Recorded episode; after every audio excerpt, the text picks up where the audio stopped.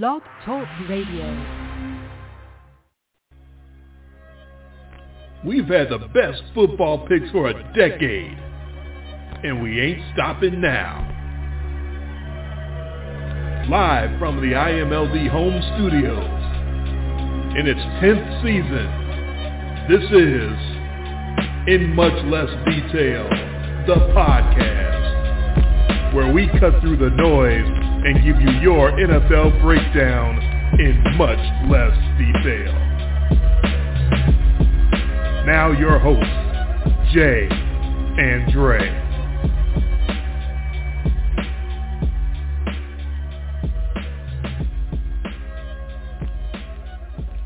Welcome in. That was supposed to be the Kings of Non Sequitur Open, but sometimes Blog Talk Radio doesn't do what it's supposed to do. Oh well.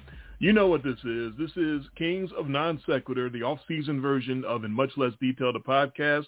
Here with you live on a Sunday night, March the 5th, 2023. I'm Dre. He's Jay. Uh, we're supposed to have Dave, the movie expert, on. He's been trying to get in. Uh, was not successful before. Dave, can you hear us? Uh, we still can't hear Dave. He might have to call in on the phone. I remember we had this problem uh, last year, maybe the year before as well, that uh, his connection through the computer doesn't seem to work, so he usually has to call in on the phone. Uh, but Jay is here. We've been, uh, I, I did hear his voice, so we didn't get a chance to chat before the show, but I do know he is there. So Jay, how you doing? I'm doing great. Uh, that this little break that we take after the football season, get that washed out of our system, is finally over. Um, you know, this snuck up on us because football ends so late. This gap used to be so much longer between the end of football and our Oscars preview. So we'll we'll get to it. And then we got you know March Madness. What two weeks? Uh, supposed to be next week, but uh, we'll we'll have to talk about that because that doesn't look like that's gonna uh, that's gonna come off. Uh, Dave, can you can you hear us now? Nope. This does Dave feel like keeps trying to this- come in. This does feel like deja vu. Uh, yeah, yeah. That's, I, I don't know why the computer way of getting on doesn't work for some people. We we got to figure it out. You, uh, I assume you're on. Um, I don't know why. I assume you're on Chrome. I'm on Chrome. What are you on, uh, Jay? Uh, Chrome. Okay, uh, you, so we both use Chrome, and we both get in uh, just fine using that link. Dave got in. Um, I'm seeing his name up here, but we can't hear him at all. Um, so it might be the browser he's using, it might be his computer, it might be his headphones, might you know there, there's troubleshooting that has to go on when it comes to that. But uh, Dave, I would suggest if you can hear us to just call in uh, on the phone line. It's take it's taken us over ten years to get it right, and we still and we still And- don't always get it right. I was just about to say, and sometimes we still don't get it right. Um, so I'm going to text. We uh, we Dave need uh, but we need uh, Dave the movie expert on here because we're here to talk about the Oscars, and he watches the movies so that we don't have to. Exactly. Um, and he, uh, I, I will definitely have to thank him for watching them uh, with a, a whole week before the Oscars uh, comes on the air. So very briefly, for those of you who might be confused, this gap is shorter because football keeps getting longer and longer, but also uh, because we're doing this a whole week before the Oscars, which is usually uh, we usually do the Oscars preview show the weekend of the Oscars themselves, but we can't do it uh, the weekend of the Oscars because the Oscars takes place next Sunday, and next Sunday I will not be in the country, so that's why we are going on uh, with this show as early as we are. Uh, but Dave uh, seemed to have no problem watching uh, the movies and getting ready for the show earlier than normal. So I'm very, very uh, happy that he did that. Uh, have to see how many of these movies uh, that he actually saw, um, if we can ever get, get in contact with him. Uh, he's, he's been trying. He's been trying on that computer. Uh, the- he tried that three times, and all three times I didn't hear a thing uh, when I asked for him. So uh, patiently waiting for him to, uh, I guess, get the hint and call in on the on the phone because this uh, the computer isn't working, uh, unfortunately. So so what what's what's been going on uh, in your neck of the woods? I know you've texted me a few times about uh, a, a baseball uh, spring training, which I've actually watched zero of so far. Yeah. Again, I'm just not mentally in a baseball. Even though it's going on, I'm just not there. No, that's early too, right? They, spring training usually doesn't Yeah. get going with games this early. In uh, it- they were playing last weekend in February. Right. Uh, never mind this weekend. Uh, but this is one of those years where they have the World Baseball Classic, so they're getting things fired up a lot earlier than normal. Uh, Yes. And they're about to break off and, and have that thing, uh, thing starting next weekend. Uh, yeah, my baseball um, opinion basically is those bases look like pizza uh, uh, pizza boxes, and they look absolutely ridiculous. And never mind the whole pitch count thing and all that garbage. Uh, we'll we'll talk more about that uh, later on. Dave is calling in on the phone now, so Hey. hopefully everything is working out. Dave, can you hear us? Yes, can you hear me? Yeah, we got you now. Thankfully. All Thank right. you for uh, thank you for joining us. It's always uh, uh, an issue with that computer link. I don't know. Uh, don't know don't know why that's always a problem, but uh, we do always wind up getting you on the phone, so this is very familiar. Um, what um, browser, by chance, do you use when you try to you come in on the computer? So I was just well last year it worked fine on the same computer. I was using Chrome last year. I'm using Chrome this year. Oh, okay. Um, yeah, that's weird. But it's it, it might know. not be anything on your part. It, Blog Talk Radio is kind of janky like that, and sometimes it works just perfectly fine. And then sometimes, as Jay and I can tell you, it'll just drop in the middle of the of the conversation for no reason, or it'll give Jay a Right. completely black screen or something crazy Yeah. like that. That was a new one. It took ten years for that one to happen. Yeah, just middle of the show, the screen goes completely black, and just our show page, just our show page. Every you know, I had other uh, tabs open. Those were fine. Our but our show just black. And before that, we had a incident where I lost him, so I thought he had dropped completely off the show. But if you Yeah. listen back to the show, he was still there. I just couldn't hear him. So I, I'm talking, he's talking, we're both talking, uh, and neither one of us can hear the other. And it was it was it was crazy. So that that's Blog Talk Radio. Sometimes it's a clusterfuck, but that's you know that's how it goes. But we got you on the phone. You sound fine on the phone, so everything is going to work out uh, just fine for the remainder of the show. So uh, once again, very glad to have you here. Very thankful that you uh, knocked this out earlier than normal because the Oscars are next weekend, but I won't be in uh, in the country next weekend. Um, so Okay. out of curi- out of curiosity, how many of the ten uh, Oscar-nominated uh, movies for Best Picture did you get to see?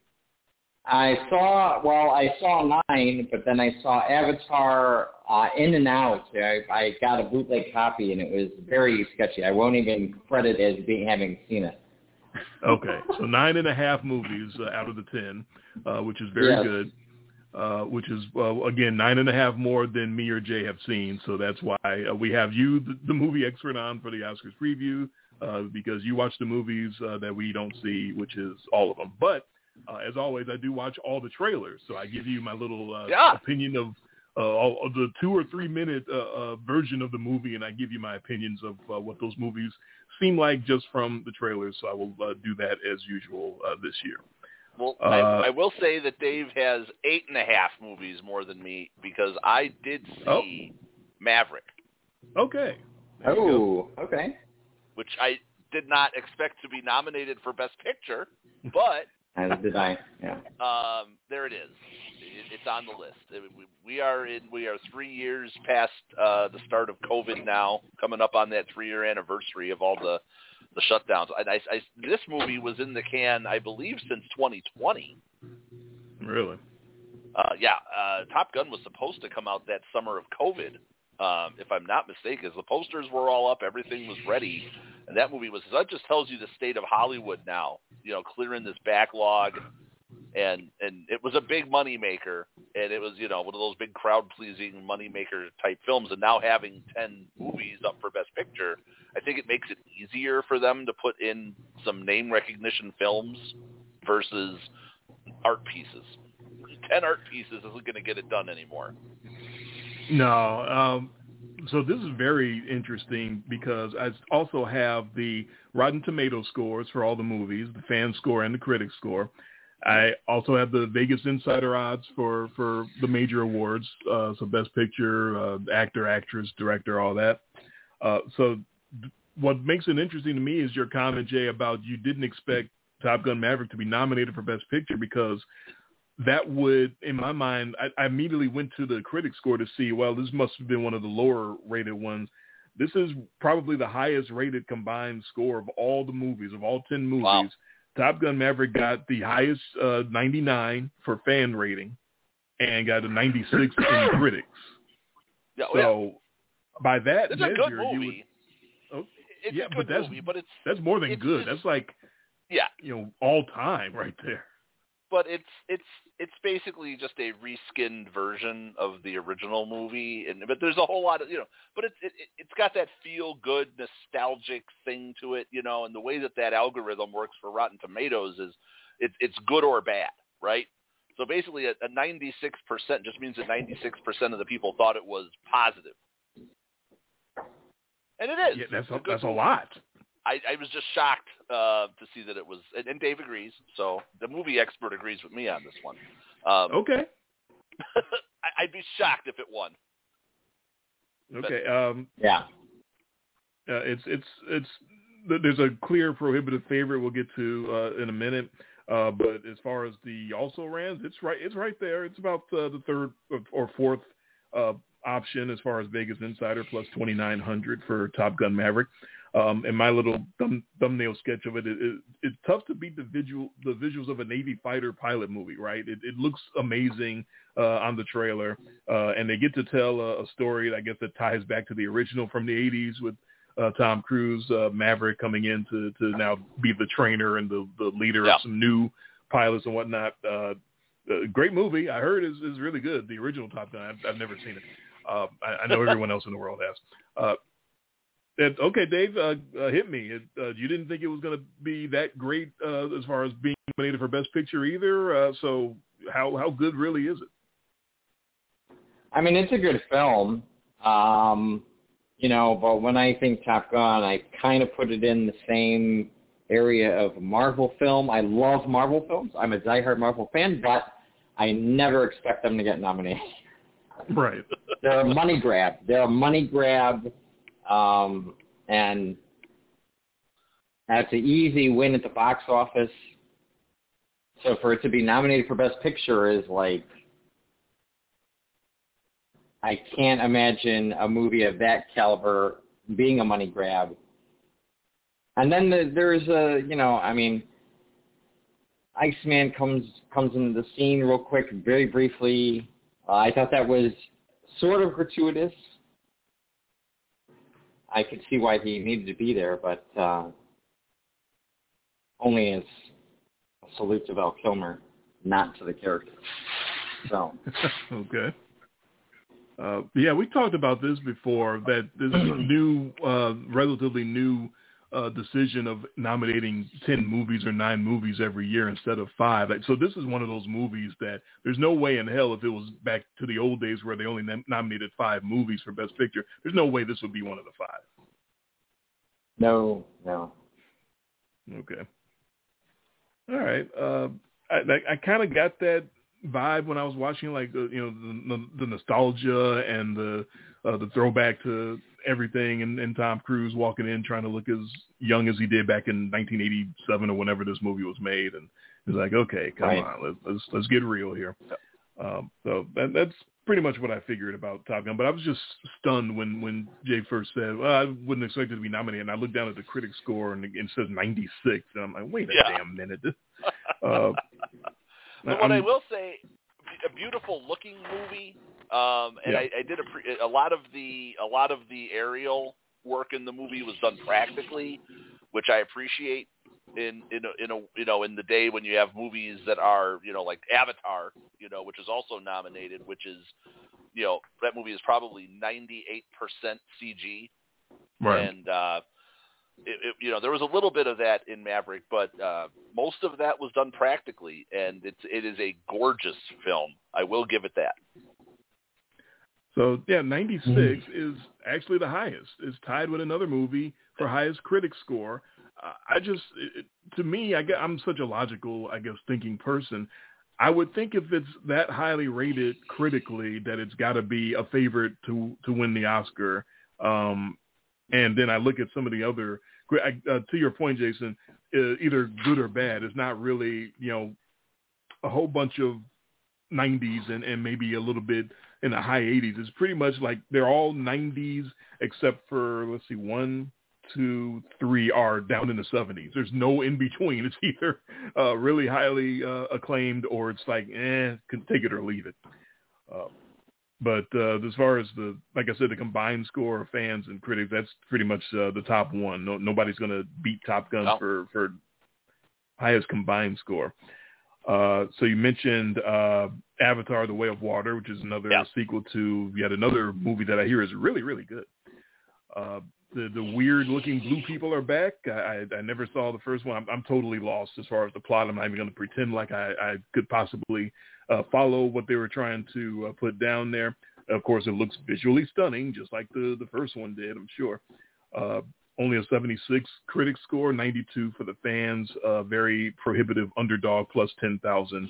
Uh, lowest odds on the board to to win the Oscar. Uh, Dave, uh, is this another one that's pretty much a money grab that you know is going to be a money maker, but there's no way it's actually going to win Best Picture? Um, not as no, I wouldn't put it in the same category as Top Gun. There is a lot of uh, meaning to that film, and I understand James Cameron wants to make a series of it.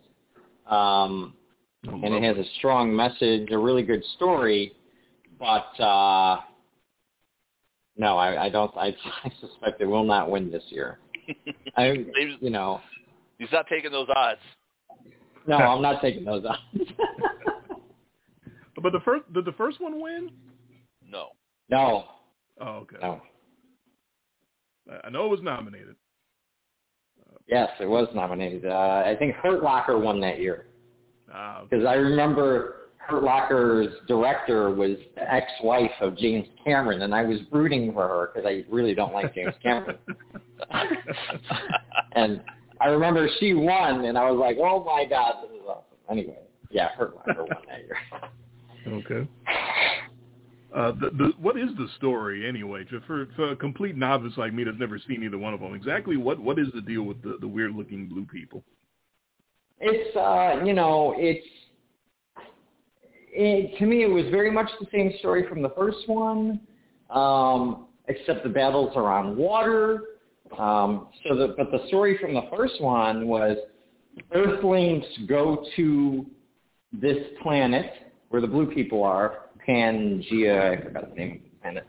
Um, and they they're there to mine the most valuable resource in the universe or the the galaxy, which is unobtainium, um, which grows in the soil under the trees, and the trees are the most valuable resource to the to the natives.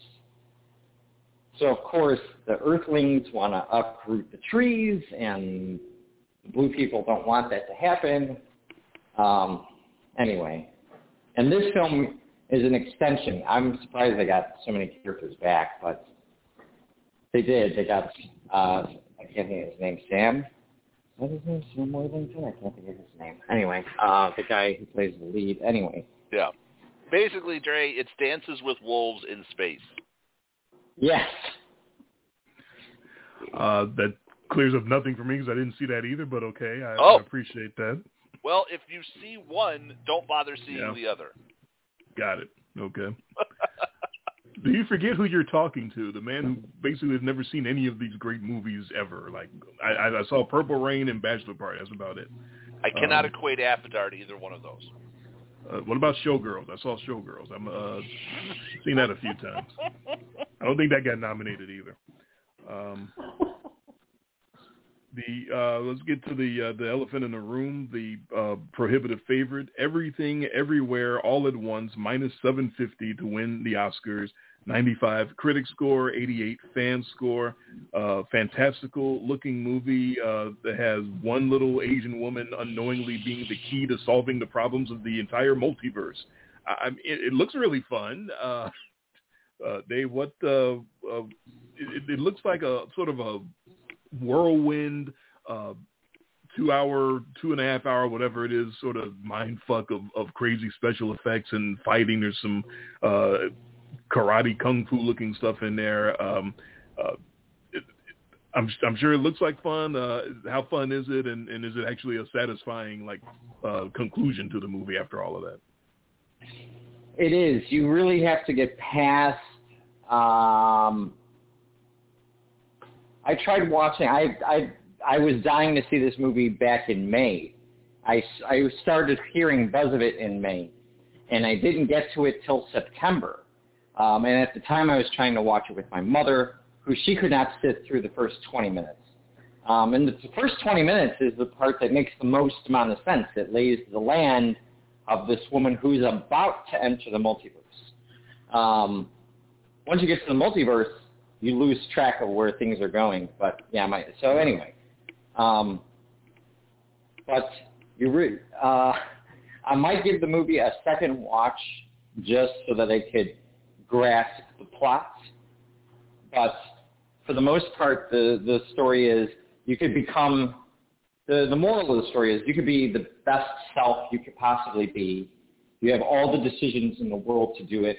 You know, time is really an illusion, and um, there is no such thing as mistakes, and uh, you could go back on your regrets, and this is like it's a very mixture of very meta. Um, Sounds like it. She has a, yeah, she has a she has a clashing relationship with her daughter, who's like in her mid twenties, and the universe where this is taking place, the daughter is lesbian. She is she isn't approving, um, and in the multiverse, her daughter becomes a supervillain. Huh. Yeah. yeah. Okay. It's uh, but it isn't as many special effects as you would think. Like everything is practically done. It's just rapidly changing. Like uh, Michelle Yeoh is. Uh, she's literally you could there's scenes where she's changing clothes like you're going through her different incarnations within a few seconds of screen time. Right. You're seeing like a dozen of them in five seconds. So it's like yeah. really, really they flash. But you could see mm-hmm. how they film that is all she did was change clothes, put on different makeup, take a picture, next shot, you know. Change right. clothes, different makeup, take a picture. Um, um, James Hong, who has been around since the 50s, is one of the stars of the film, plays the grandfather. He still doesn't know what the movie's about. He's still walking around doing Kimmel, and he was on SAG Awards last week saying, I still don't know what this movie's about.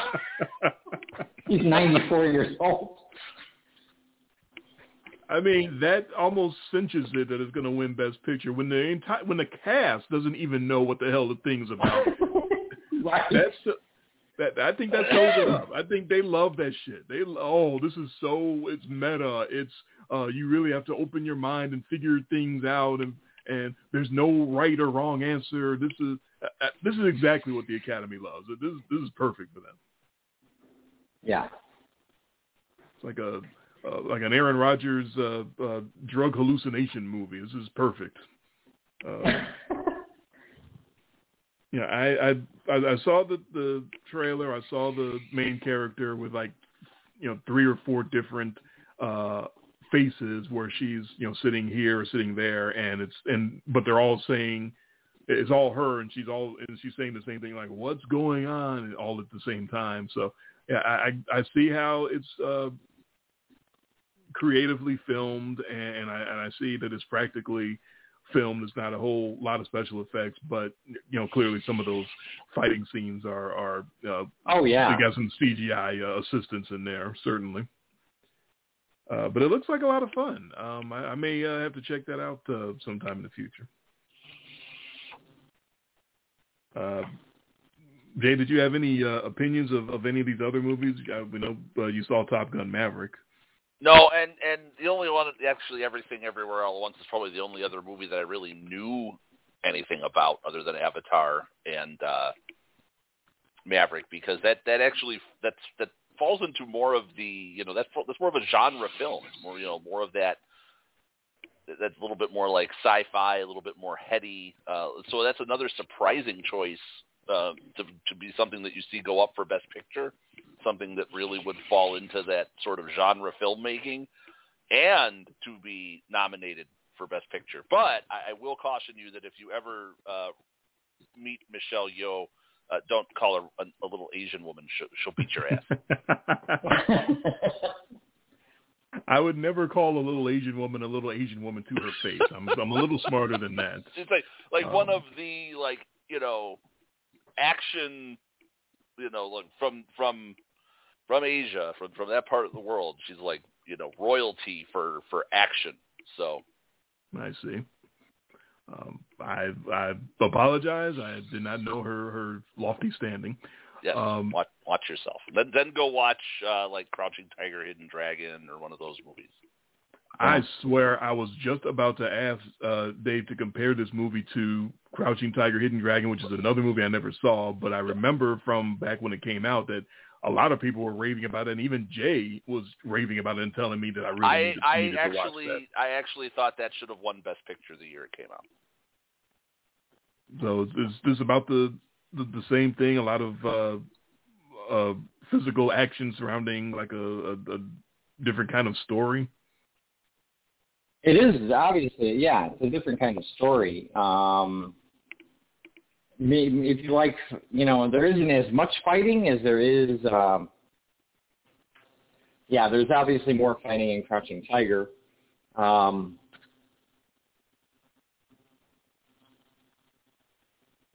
I'm trying to think of the similarities besides having Michelle Yeoh in both films, um, but uh, I can't find any. No, I Okay. yeah, I was I was given more of a of a der reference there versus a, a Oh, plot yes, reference. yes. Yeah. If okay. he wants more of a if he wants more of a of a of a plot reference, just just go watch like Doctor Strange or something. Oh, good. Yes.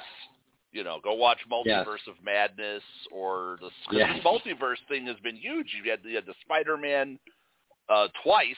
They've done it twice now with Spider-Man.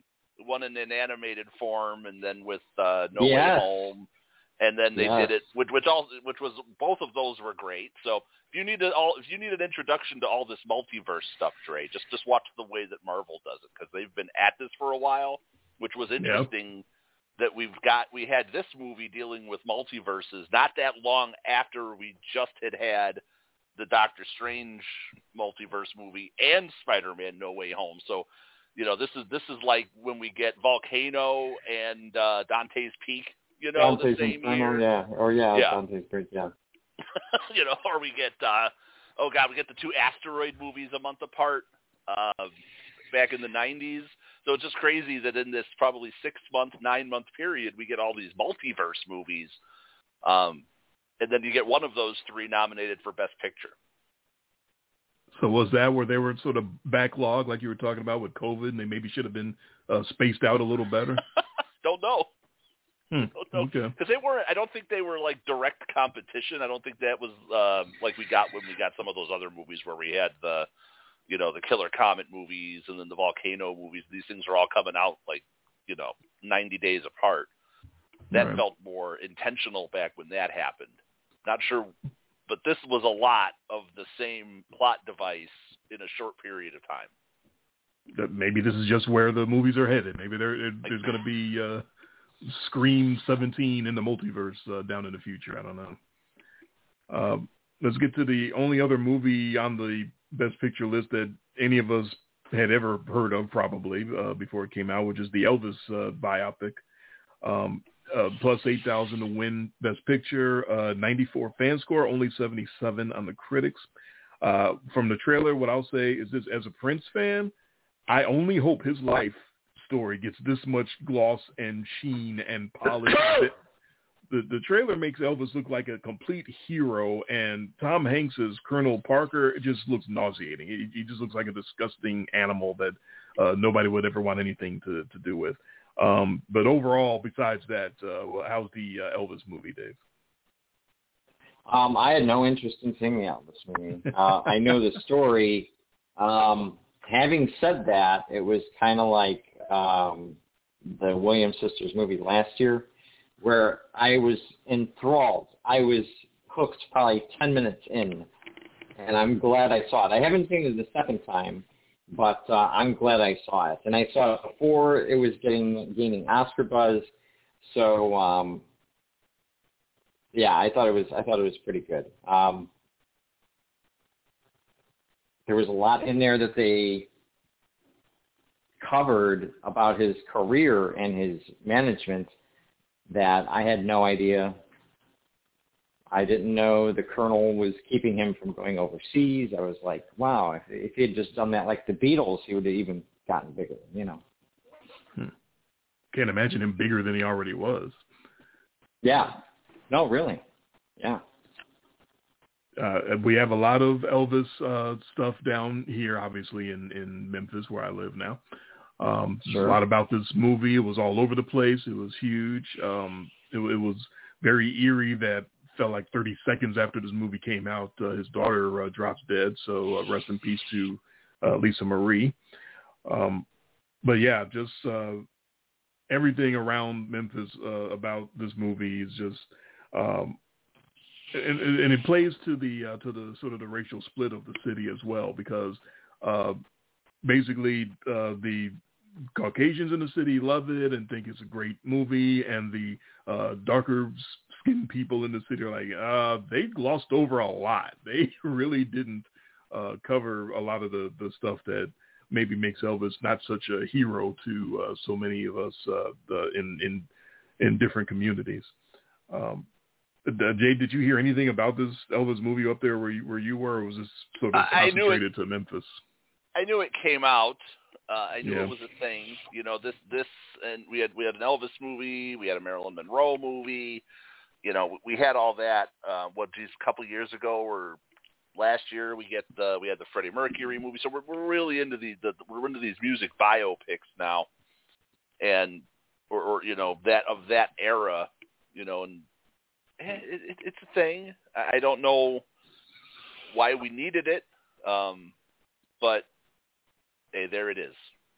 You know, apparently the guy who played Elvis did did all all of his own singing, which is a big thing now, and they can sell some soundtrack albums. But obviously, it wasn't a huge hit because I don't. We're not just getting Elvis, you know, Yeah, fever everywhere and rammed down our throats. So I think anybody who already knew the story didn't need to know it again, and I, I, it, I and I don't think this resonates uh, with with with the kids today. So I, I don't know where the audience is for this movie. Clearly but I older than us, and I don't know if this appeals to the masses. yeah I, I know it didn't appeal to me, uh, but I'm I've had my fill of Elvis for a long time, but that's just me. Uh, you live in I, Memphis. Oh well, even before I got here, because I tell you, you, you remember uh, when I told you about uh, you know talking to a, a, a lady in Memphis when I first uh, was that a sneeze? Bless that's No, that was a cough. I'm coughing. Oh, okay. I have a little chest cold. Go ahead. Oh, sorry about that. Um, when I when I first told you, Jay, uh, that I met, met a lady in Memphis and I'm talking to her online, I, I told you the only thing I know about Memphis was Elvis. So I was, you know, I, I was over Elvis a long time ago, Yeah. and I was afraid that when I got here, when I first flew down here to meet her, that the whole city would just be all Elvis all the time. It'd be Elvis impersonators on the corners, and uh, it would just be all about Elvis. And it's it's not like that at all. Um, thank God. Uh, so I, I certainly have my fill of Elvis uh, long before I got here. But the music, the, the musical biopic genre is actually one that I, I probably watch that uh, more than any other genre. Not that I watch a lot of movies, but uh, I think about uh, the Ray Charles movie, which is one of my all-time favorites. Um, I think about the Johnny Cash movie that I saw back when it came out, whatever, how many years ago that was, uh, which was very good. Uh, it's it's great when it's done uh, in a in a way that uh, that is believable. You know that it doesn't leave people going, oh, they they left out this, they left out that, they glossed over this, they didn't talk about that. That's when it loses uh, credibility. Um, I, I think the Freddie Mercury movie got some of that blowback, if I recall. I did see uh, the the Freddie Mercury movie, um, and but I'm not that familiar with the with, with the story of Queen. I don't know all of the the intricate details about them or about his his life besides you know him being gay. Um, but I, I thought it was pretty good. But a, a lot of people uh, I was reading uh, had an opinion that it wasn't uh, uh, fully fleshed out and that they left out some parts. Yeah, they And played I- a little. Apparently, the word on that was they were a little fast and loose with the details or of the timelines, and Mhm. I remember that at the time. That even the Yeah, people that- who made the movie were like, well, you know, we got to make a movie here too. it's a movie, you know.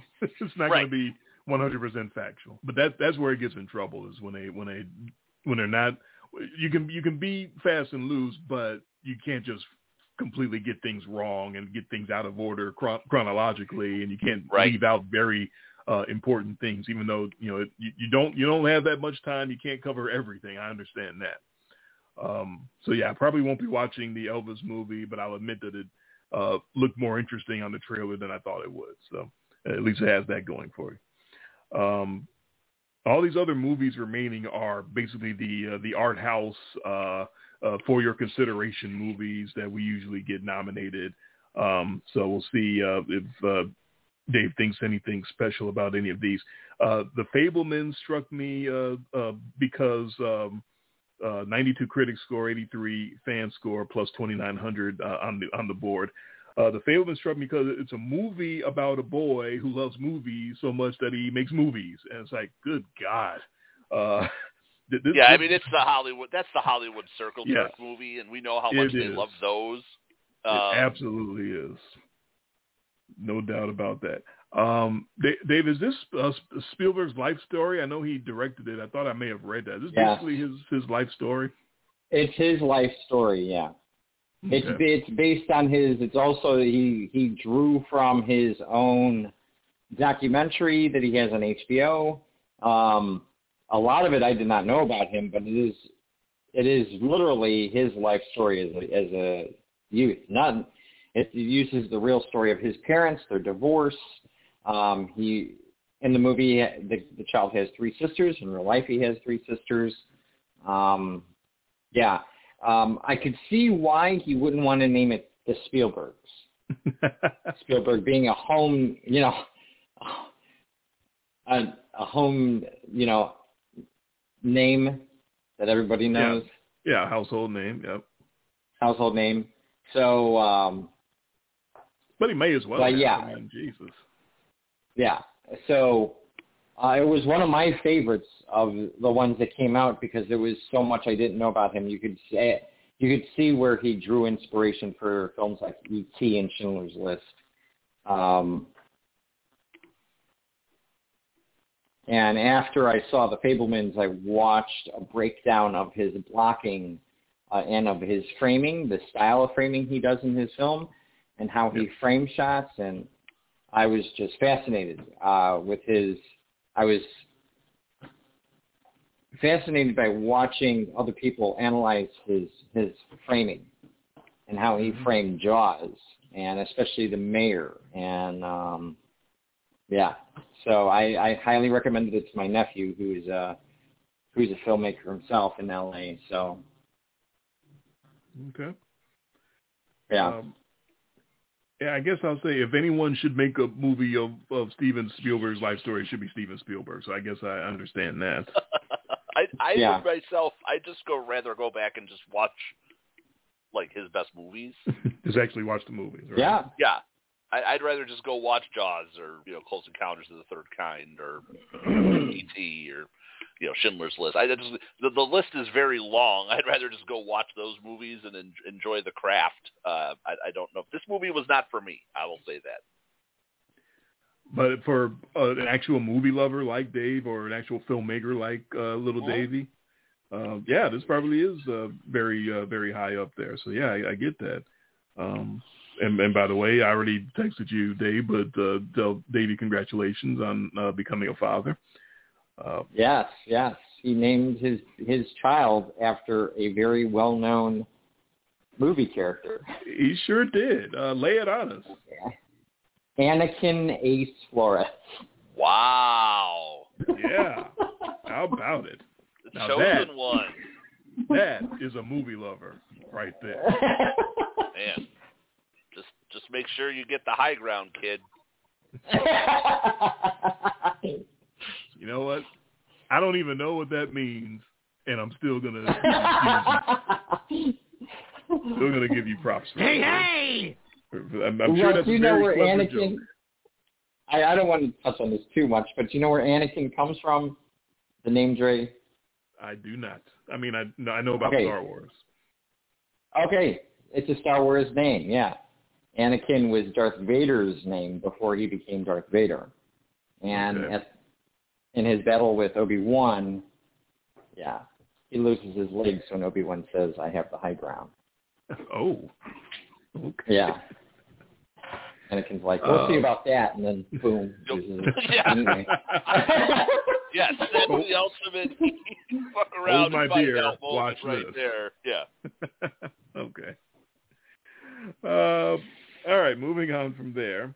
Uh, uh, let, let's go to Tar, which is uh, definitely a, uh for-your consideration performance by a very intense Cate Blanchett, uh, who plays a successful orchestra conductor who is facing challenges in and around herself. Uh, this got a 91 critic score, but only 73 on the fan score, uh, plus 6,500 on the odds. Uh, and Dave, you know what? I, this reminded me of a movie that I saw. I actually saw a movie that reminded me uh, of. I, I don't see very many movies, but I, I do see some here and there. And I only saw it like a year or two ago, even though it came out uh, maybe a decade ago. Uh, but it gave me that Black Swan vibe. I remember uh, Natalie Portman uh, with going crazy and and with so many things happening uh, as she tried to become the best ballerina that you couldn't tell what she what she was actually going through and what she was imagining because she was going out of her mind. So uh, Tar sort of gave me that sort of uh, vibe to that. Is that what's what's going on here? Um, yeah, Tar has the pace and the drama you could find from Black Swan.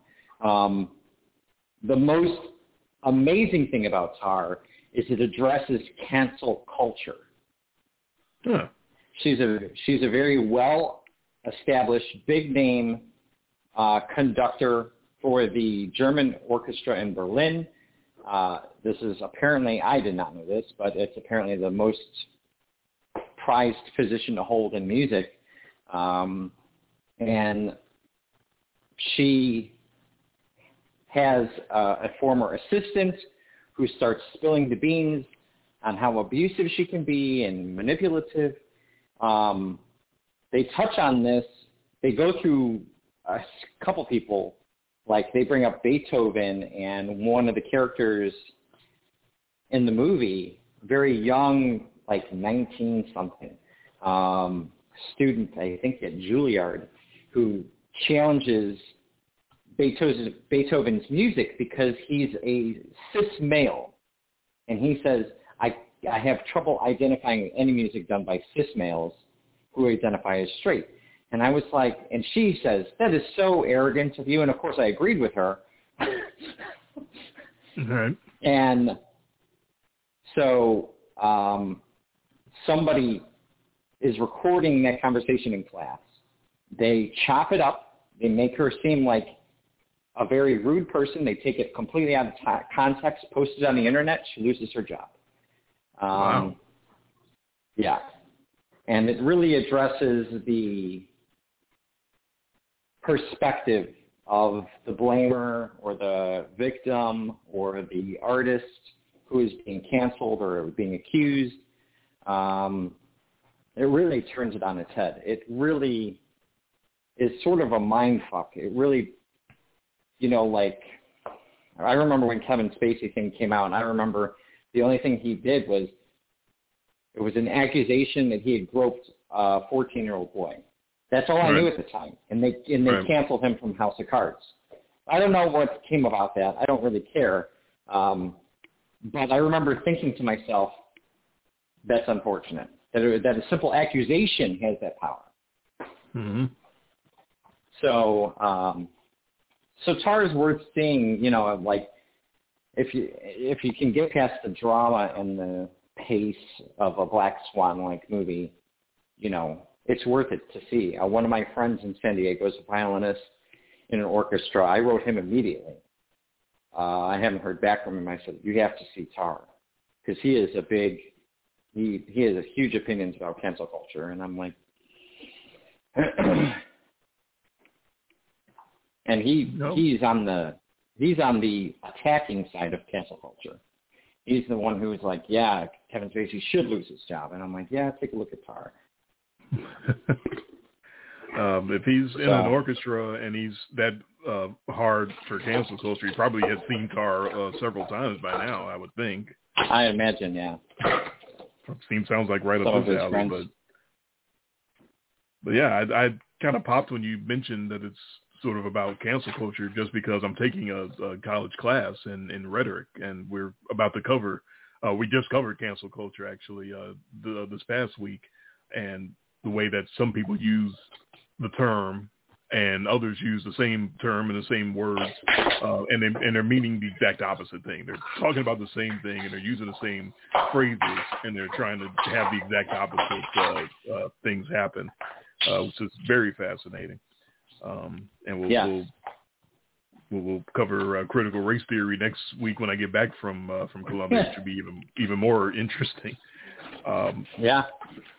but yeah, uh, the Black Swan comp just came from the trailer, which makes it seem like Cate Blanchett is like half imagining some of the things that's happening to her, and it's not actually happening. Uh, and so wh- how you're describing it is, is it's more of a, a reality-based, uh, straightforward movie, but the accusations being made sort of make things a, a mind fuck and make it seem like some things are what uh, are not what they're supposed to be or, not what they're being portrayed. Which, uh, yeah, I think we can all kind of use that lesson. Yeah.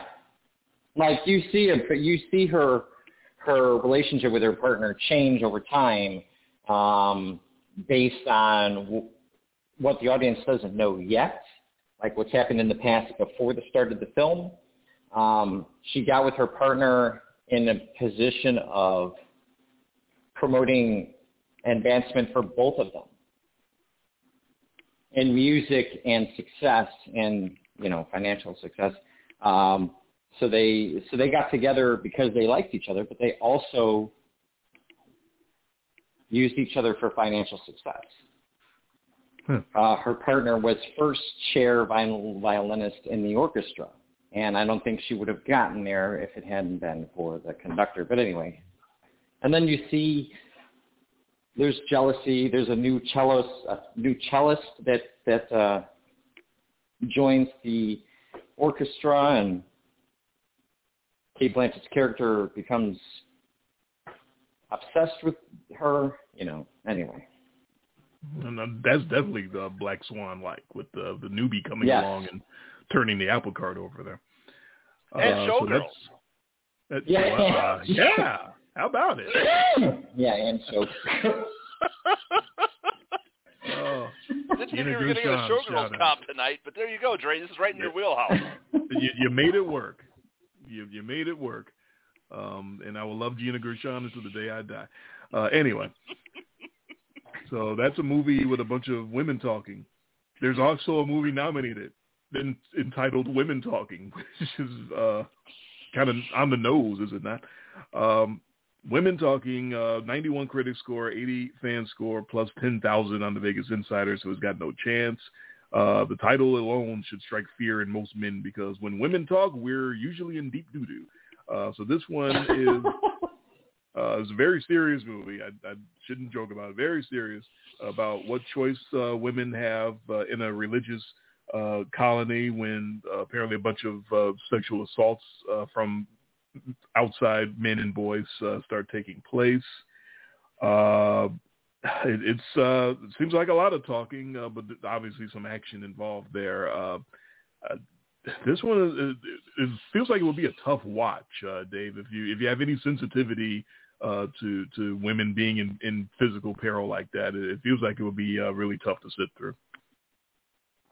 Um, the movie is mostly the movie takes off with the women talking about being raped or molested or uh, yeah, molested or raped in their sleep.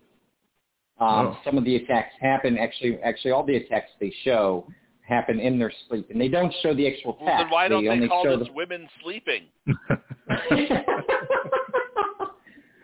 Uh, women shouldn't be sleeping because apparently that's Oh when yeah, get yeah. attacked. Wake up! You call it wake up. no, that sounds too much like Um, woke. We can't do that. Oh, okay. Yeah. Um, but uh, the movie does open with them talking, and 95% of the movie is them talking about it. They're in the barn. They're talking. That's all they're doing is talking about uh, the choices they should make. This is like an Amish community, and this is like an Amish community of women. Now imagine this, Jason, that these women, some women of this community have been raped, and one woman in particular is childbearing with with being single, not knowing who the father is, and now they're faced with the decision on whether or not to forgive the men, trust in their faith and forgive, or to leave. Now imagine you're in an Amish community and you just leave. Where the frick can you go? I, I I put myself in their shoes and I was like, I, I when I left Chicago, I, I I knew I could go to my sister's, you know. But when you're Amish, where do you go? like, Anyway, uh, everybody you know is in the community, and you're leaving with them, or you're leaving those assholes behind. So, anyway, you can go to Vegas and try out for showgirls. I could tie it all back together. yeah, I, I, I so it's shocking to me that I never heard about this movie, and uh, this is still not on my list of movies to see. I could hear the sarcasm in his voice uh, from here. Um, yeah, oh, is, no, uh, no surprise. Yeah, go ahead, Dre.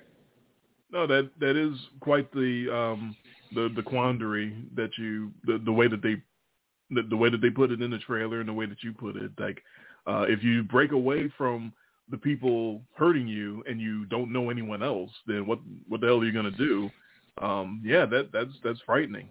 Um, but so the but it really is just women talking uh, after uh, after everything goes down. It's really them just talking out the. How long is that movie? If it's them just talking out this whole thing. Uh, I don't know what the runtime is. Let me look it up. But the it goes by really quick because you're so you're so intrigued. You are totally captivated by their conversation because you actually are wondering. You know, obviously you empathize with these women um, and the flashbacks to them waking up and discovering they've been uh, sexually assaulted is very brief, but you know, obviously powerful. Um, yeah. But it kind of gives them a stronger voice in the barn. Like you, you understand. Like this woman needs to speak up. Um, uh, I could not stop.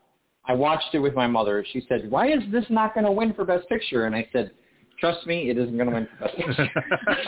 Frances McDormand. I mean, I because I the entire Academy need, isn't women. That's why. Yeah, we just need to make uh, like a Law and Order Amish, uh, you know, SVU. Yeah. The runtime is an hour forty-four. It goes by in a flash. Wow. Huh. It really does. Okay. Um, it goes by in no time at all because uh, you are you so because the they start out every woman in the community who's like over the age of 14 has to make a vote and they start out the the, the movie with a vote. The, okay, so the offenses have already been done. They already had a brief conversation. The camera starts rolling and now they vote. Uh, and the vote is they flee, they stay and fight, or they c- forgive and continue on living with the men. And um, most of the vote is for leaving, and then of course the elders of the of the community are giving reasons why they should stay. And if we're fleeing, are we are we still do we still have forgiveness in our hearts if if we leave? And anyway, are we carrying hmm. are are we carrying these offenses on the road if we don't forgive, etc. Anyway. that that has to be well written. I, I'm, I'm I'll get canceled uh, for saying this, but that's fine. Um, it would have to be very well written and engrossing uh, to have an hour forty four of women talking. I'm sorry, that's I, I can't imagine that's. Uh, but but it, um, but I'm sure it is. It's nominated for best picture, so there's got to be something well, I mean, going for hey, it. Hey, how many seasons was Sex in the City on air? Come on. That wouldn't have lasted very long if it was just talking. That would have been. That, um, there's also women fucking in that movie. Yeah. Tell me you haven't watched too many episodes of Sex in the City without saying you haven't watched too many because that wasn't a lot of women talking. That was a lot of Samantha opening and uh, uh, and and the others uh, doing some of the same, not not nearly as much as Samantha. Um, I I know way too much about Sex in the City thanks to my uh, now wife. Um, ah, oh, oh, okay, yeah, blame the wife. I, I didn't watch that shit before her. Come on. Um, but yeah, that that would be a new show for sure. Uh, in the Amish community, the women don't have any idea what sex is, yet they've experienced it anyway, and they need to decide how they handle it. In These their are sleep, their stories. no less. Yeah, and Yeah. sleep, yeah. Whew. And they've been All right. drugged. That's another Okay, thing. I was about to say, so this is like Deshaun Oh. Watson or Cosby Oh. or somebody rolled into town, or Darren Sharper rolled into town. You know? You didn't say you didn't say the drug part. You didn't say it was a Bill Cosby biopic, but Yeah. Oh, okay. yes. Yeah. No, You Yeah. you might pop. Mm. Yeah. All right. Now we're going all the way to hell. Now we're getting canceled. Yeah. Uh, if, if we weren't already before, uh, now we, we definitely are. So there's another movie. Speaking of uh, uh, titles that open uh, a lot to the imagination, Triangle of Sadness. I had no idea what that means, and I still don't actually know what that means. But I got to tell you, this movie of all of the movies trailers, I want to see this shit. That trailer, this movie looks like an absolute riot. Wait, Um, this isn't about the the '90s Bulls. Triangle About, of Sadness? this is about it's about Tex Winter. Wrong triangle. Different triangle. Oh, okay. All, all the Bulls' opponents were very sad, but the Bulls Yes. were very happy. Um, I, I actually don't know what that reference is still, but the trailer is awesome. Even though this is one of the lower rated uh, movies as far as Rotten Tomatoes, 72 critics score, 70 fan score. Uh, but I still want to see it. it. It's a bunch of rich people on a luxury yacht who get bounced around as the boat gets shipwrecked. Um, and it looks like sort of a wicked story of how little money really matters because you can be as rich as fuck, and if you're stranded on an island uh, and and survive, and you're basically in, a, in an episode of Survivor and fighting for your life, it doesn't matter how rich you are at that point. So uh, who you are as a person and how you treat people is what actually winds up mattering more uh, when it gets down to something like that. Um, so Triangle said at first, Dave explained to me what the hell the title uh, reference is, um, and then tell me is the movie as uh, sort of a Oh, wild is this send like, up. Uh, Is this like Gilligan's Island, except everyone's the rich guy? a three hour tour. um, it's like Gilligan's Island, except half of the people, it's basically the top 1% financially secure people, and then Yeah. the, the other half are the wait staff on the, The ship help. that survive. Yeah, The the, help, help. Yes. Yes, the help. Um, and then it, anyway, so uh, the Triangle of Sadness. It starts off in a modeling class, and not even a modeling class. It's like a modeling audition. It's for male models. There's a bunch of shirtless men standing in a room modeling, and the guy putting on the audition, the guy who's in charge, tells them, "No scowling. I don't. No scowling. I don't want to see that in your Triangle of Sadness." And he's talking about this this center point in your face that's right between your eyes, slightly uh, on your the bridge of your nose. That's what he's talking about. If you take Huh. a triangle with your fingers and form it and put it up to your face, that's Uh-huh. what he's talking about. And I don't want to see any tri. I, he says something like, "I don't want to see any scowling, uh, any furrowing of the brow in your triangle of sadness." So Uh, modeling class is something I have missed in my experience, so I, I didn't know, know anything about that. So okay. Uh, and I have to touch on this. In from that modeling class, one of the models goes on a date with a female model. So it's a male model, female date, female model on a date. And at the end of the date, well, they've known each other a while. Um, she automatically expects him to pay, and he says, "Well, you make more money than I do." And she says, "Yeah, but I didn't know you would ex- just expect me to pay." He's like, "No, I expect you to chip in." And they have this argument that goes on for maybe 20 minutes in the movie.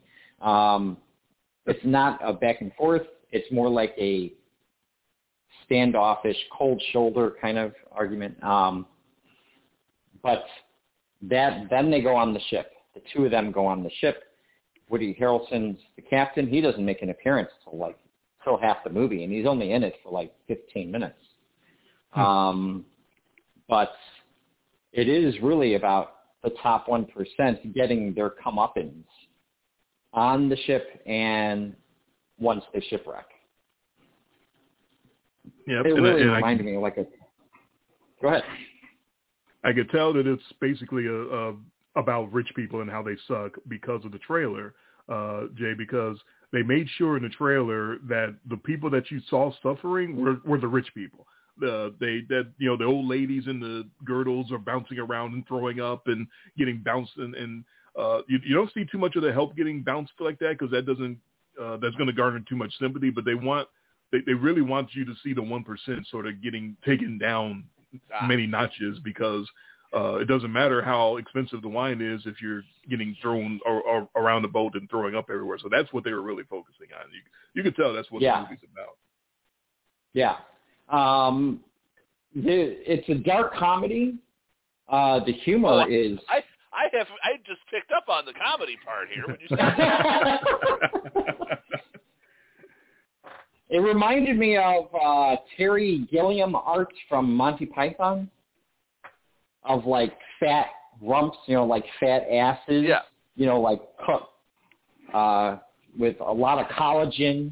You know, um, just reminded me of that kind of art because there's one scene where this woman's in her bathing suit, and of course it's a flesh-colored bathing suit. She's the top of the one percent. The ship is swaying side to side. She slips on the floor because she puked, and then she's sliding on the vomit back and forth, being covered in it. Uh, in Oh a flesh-covered bathing suit. It reminded me of like a naked, uh, you know, an older white naked woman rolling around in her own puke, and she just happens to be a part of the top one percent. That, just, that, that that does have a that, that does strike me as very British in its comedy. yeah. I, I could yeah. Well, I might have Um, to check that out someday. Yeah. Um, one of the top. No, no, I don't know if she was a top chef. No, I think she was one of the top maids, like one of the maid supervisors. Becomes the leader on the island, um, and uh, it's only because she knows how to. She knows how to catch food and cook food, and so she manipulates the uh, one into giving up a little bit of their freedom and making some sacrifices in order to get food to eat. And is that kind of like the the TV show Survivor, which I think I watched the first season and that's about it. But it's basically like the people who know how to do something are the ones that have uh, uh, an upper hand over the the sort of the privileged and the coddled. The people that don't know how to do anything, they're kind of uh, at the whim of Yeah. everyone else. Uh, I haven't seen too much Survivor, but if that's how Survivor is, yeah, uh, the the know-hows are the powerful. Mm-hmm. You know, and, and right. the- Except except on Survivor, having watched uh, multiple seasons of that show. My wife and I used to watch Survivor a lot. The people who actually know what they're doing are the ones that everybody votes off the island. Because Those are the Because people who would jealous of 'em. obviously. Those are the people who would obviously win, and they're all playing for money ver- versus, versus Yeah. like a real life scenario where it no way in hell are you getting rid of the person who can catch the fish and make the tent, Mhm. you know, and do all Mhm. those things. So in a game show, they actually try to get rid of the strongest people. Right. Um, so it's usually like the Weasley types who prosper in that situation, where in a real life, you know, life or death scenario, uh, no, that's not the way it would work out. Right.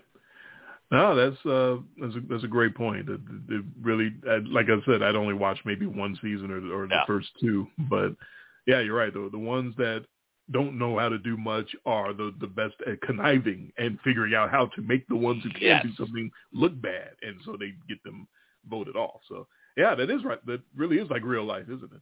Uh, so yeah, that- movie uh, struck me as probably a, a very sharp send up on. But the you mentioned the mighty Monty Python comps.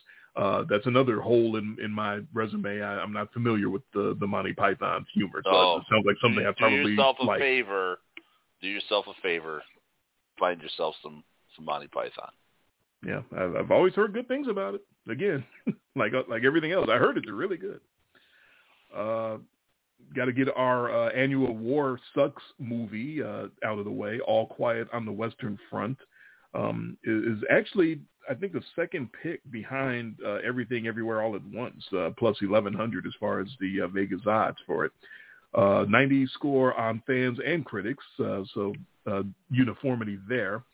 Uh, this time set in uh, World War One, uh, as seen through the wide eyes of a 17-year-old. Looks gray and depressing and deadly, which, duh, it's about war, so of course it's going to look like that.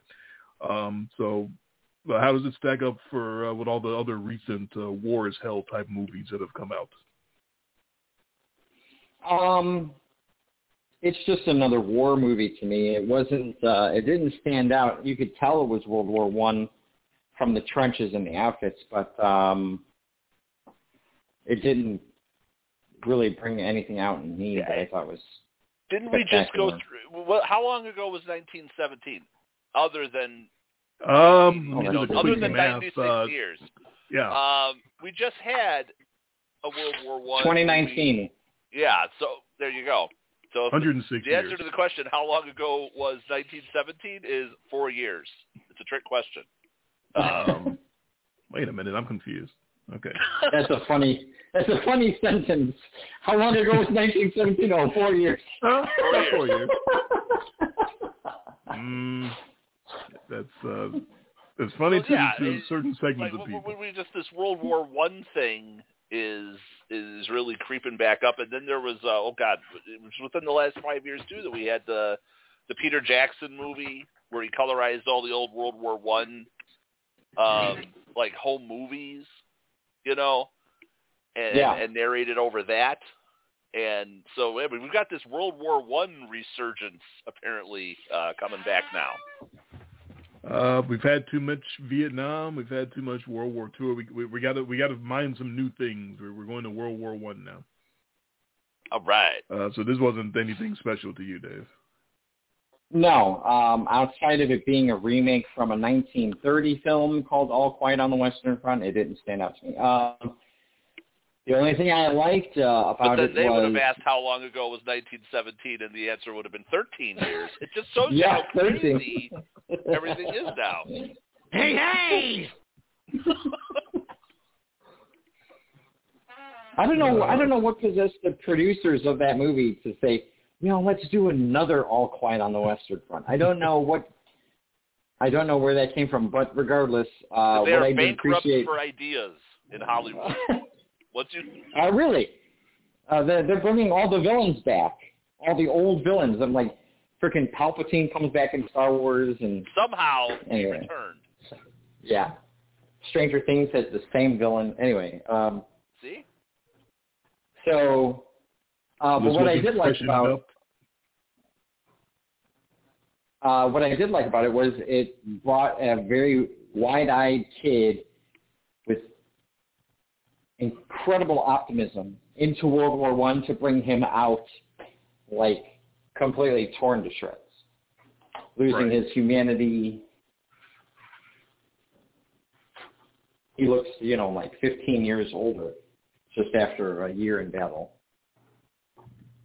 Uh, the trailer did a great job of uh, looking like that. It, it did make it look like this kid is signing up and uh, looking all gung ho uh, to, to bring up a different war, um, and then goes into battle and sees everything going on and, and just completely loses all all hope like very very quickly, even in in that little two Yeah. minute trailer. Yeah. All right, so so no freshening up of of the uh, the remake of All Quiet uh, on the Western Front. Uh, let's, let's stay uh, across the water. Uh, the Banshees of Inisherin. Um, did I pronounce that right, or did I uh, did I mess that up? No, I think you pronounced that right. Uh, uh, close enough. Uh, if I mess it up, I apologize. Uh, plus 1800 on the Vegas Insider, 96 critic score, but only 75 on the fan score. Um, two Irishmen were friends. One decides they shouldn't be friends anymore and threatens to cut off his own fingers if the guy keeps trying to talk to him. What? Huh? What? Uh, explain this to me, Dave? Because this looks really weird. It's a it's a it's a dark comedy. It really is a dark comedy, and the comedy is very That's dark subdued. Bill right there. Yeah, it is extremely dark. Um, yeah, it's uh, but it is funny. He actually does say those words exactly. You talk to me again, I'm cutting off a finger. And I'm like, what? and the guy, uh, you know, Colin Farrell's character is like, what? Why would you do that? And he's like, just trust me. You come talk to me again. I'm cutting off a finger. And of course, the next day, Colin Farrell goes to his house. Why would you say that to me? And the guy goes, chop. he cuts off his finger. Oh my god. and it's just Brendan Gleeson trying to tell him, I just don't want to talk to you anymore. I just, you're not a likable guy. You're very boring. And and Colin Farrell just can't get the grip, get uh, get a grip on the fact that someone doesn't want to talk to him. Like, what? It's and it goes. It's hilarious. Um, I was just blown away uh, watching the watching the trailer because uh, it, it I saw the uh, sort of description of it, uh, you know, before I clicked on the trailer, and I'm like, what could make this movie interesting? Uh, uh, two guys are friends, and one decides they don't want to be friends anymore. Like that's not even remotely interesting. Then I see the trailer, I go, what the hell is? Uh, uh, uh, it, it, so it, it's a very dark comedy. Um, I, I don't even. I, I guess it means I'm interested in the movie because the next question I want to ask is how does it get resolved? What's the ending? I don't want you to spoil the movie, but I really want to know how the hell it gets the movie. resolved. yeah, it does find a. They do find a resolution, but uh, Okay, yeah. uh, Jade, you don't have to cut off fingers if you don't want to talk to me anymore. Just tell me. Believe me, I'll I'll I'll leave you alone. I'll get the message. I, actually, I, I like I like being intact. I don't think I've ever met any. I mean, I can't honestly say I've never met anybody that boring, but uh, not that I would ever threaten bodily harm on myself if they didn't leave me alone. Right. Um, I, I've known several people that I was friends with that I decided I can't be friends with these people anymore. Uh, but I just told them so. I didn't just uh, threaten to harm myself. Yeah, you just kind of, you know, you just kind of fade away, you know. uh, a couple of them, uh, I, I, I don't know if I ever talked to you about them, Jason. A couple of them, I, I couldn't fade away. I had to tell them, look, leave me alone. You're annoying as fuck. I can't take it anymore. Like I, I Wow. some people, Well, sure. they, they don't, they don't get the message. They, they just, I mean, you understand. Uh, you, you're friends with me for 40 years, so you, you know how it is when someone's annoying as hell and doesn't get the message. So.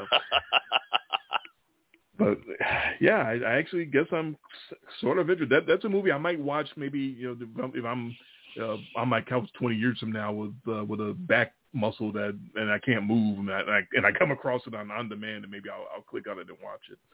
Um, I bring that up Nah, I all these. I would tell you, watch all these other movies we're recommending you to watch first. Yeah, oh, okay. I, I'm getting there. I'm I've been whittling down the the list, but the list is so long of great movies that I've never seen. You know what movie I just watched uh a few days ago that the world had, has seen and I never saw, and I had some time on my hands, so I decided to click on it. Dave, you're gonna freak because you're a, you're a movie lover, so of course you see you probably saw this when it came out or whatever. But I'd never seen it before. I'd never seen Thelma and Louise, and somehow Oh my God. Yeah, I knew it. That that's the reaction I get every time when I when I have all these movies that I've never seen, and somehow I knew the ending. I don't know how uh, I. I got Everybody to- knows the ending of Thelma. Oh, and is that is that how? Okay. Yes. well, I didn't. I don't know how I knew that they were gonna drive off the cliff, but uh, I, but I knew that before it came. But um, but it was just the way they, they built up to it, the way they wrote it. I was just kind of left like, who who wrote this and and why? Like, why did they kiss first? I, I don't. I didn't. That part I didn't quite understand. But that's that's the point, Jay. Is there's a long list for me to get to before I get to everything else. I'm, I'm still Right. going back for uh, Thelma. Everyone's seen Thelma and Louise. Well, and if That they had made that time movie now, they would have called it Women Driving. I'll tell you, I, I, there's, There's a lot joke of in there as far as why they drove off the cliff. Um, I don't know if I even want to go there.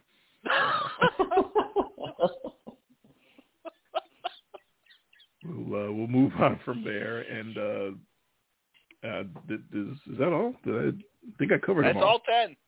That's it. That's all That's ten. it. So Dave, what you got? Ma- magic question. Best movie in in Dave's opinion. Who who do you think's going to win, and who do you think should win? Uh, before award season started, I thought it would go to everything, everywhere, all at once. I still think that. Yeah. Yeah. Okay, so you are going with the that's the odds-on favorite. Is that right? Oh, definitely. Uh, they're actually minus seven fifty. Man, Oh, okay.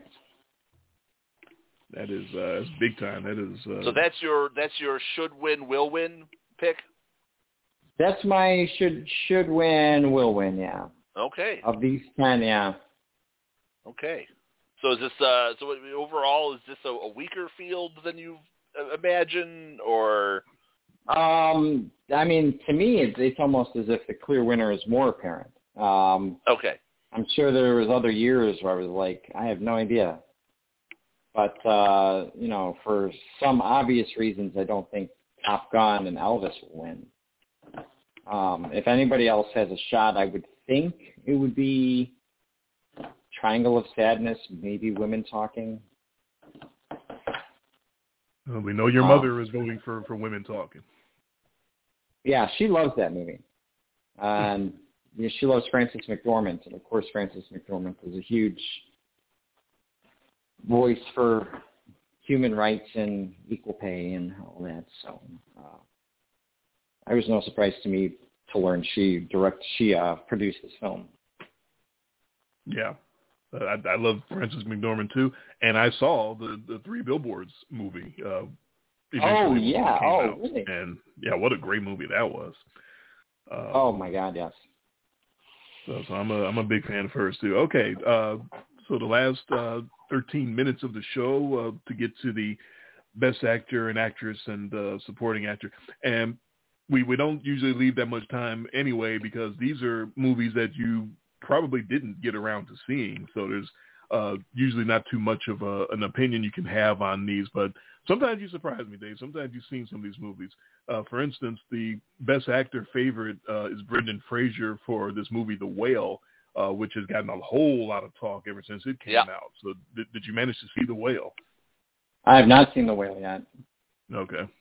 Uh, I just Um, saw a, a couple clips of it yesterday, and it does it does intrigue me. I have no I have no love or hate for Brendan Fraser, but uh, Yeah, If he's, he I mean, I Brendan suppose- Fraser is about as like milk toast as you get. I mean, he's been off the radar for so long. Um, yeah, you know, and this is sort of like that comeback story and every, yeah. So, so yes, this is this the favorite, Dre? Oh yeah. Okay, yeah, I I get that because every this is that feel good. This is that feel good one where he gets to get up there and you know give the give the speech and he he had the comeback role and like role of a lifetime because he got I fat, don't even- play a fat guy. Right. I don't know anything about the role except he gained a lot of weight for it. Yeah. So Oh, I thought he was already fat. I don't think it was quite that fat. No, no, no, no, Um, and, and I don't think that was all natural. I oh, think you think was, that's there's some Yeah, yeah. going on? yeah, Okay. yeah. Ah, I, I, I don't know. I thought maybe he did a, a Michael Chiklis and, and got naturally that big. I don't know. Oh boy, Uh, you know, he, he can he can get uh, 350 or or or 220, whatever you want him. Uh, it, I say the big favorite. There, there are much bigger favorites, but he's minus 180. It's a two horse race for best actor. Uh, Elvis is plus 120. Uh, Austin Butler. ah, Um, Okay. So it's basically those two. Uh, Colin Farrell, uh, we just mentioned, uh, he's plus 1400. Uh, Paul Mescal for After Sun plus 4100. I don't know anything about that. And Bill Nighy or Nihi for Living is plus 8000. Um, Dave, any uh, opinions on any of those performances if you saw them or, or if you didn't see them? I have not seen any of them besides Elvis uh, and the Banshees.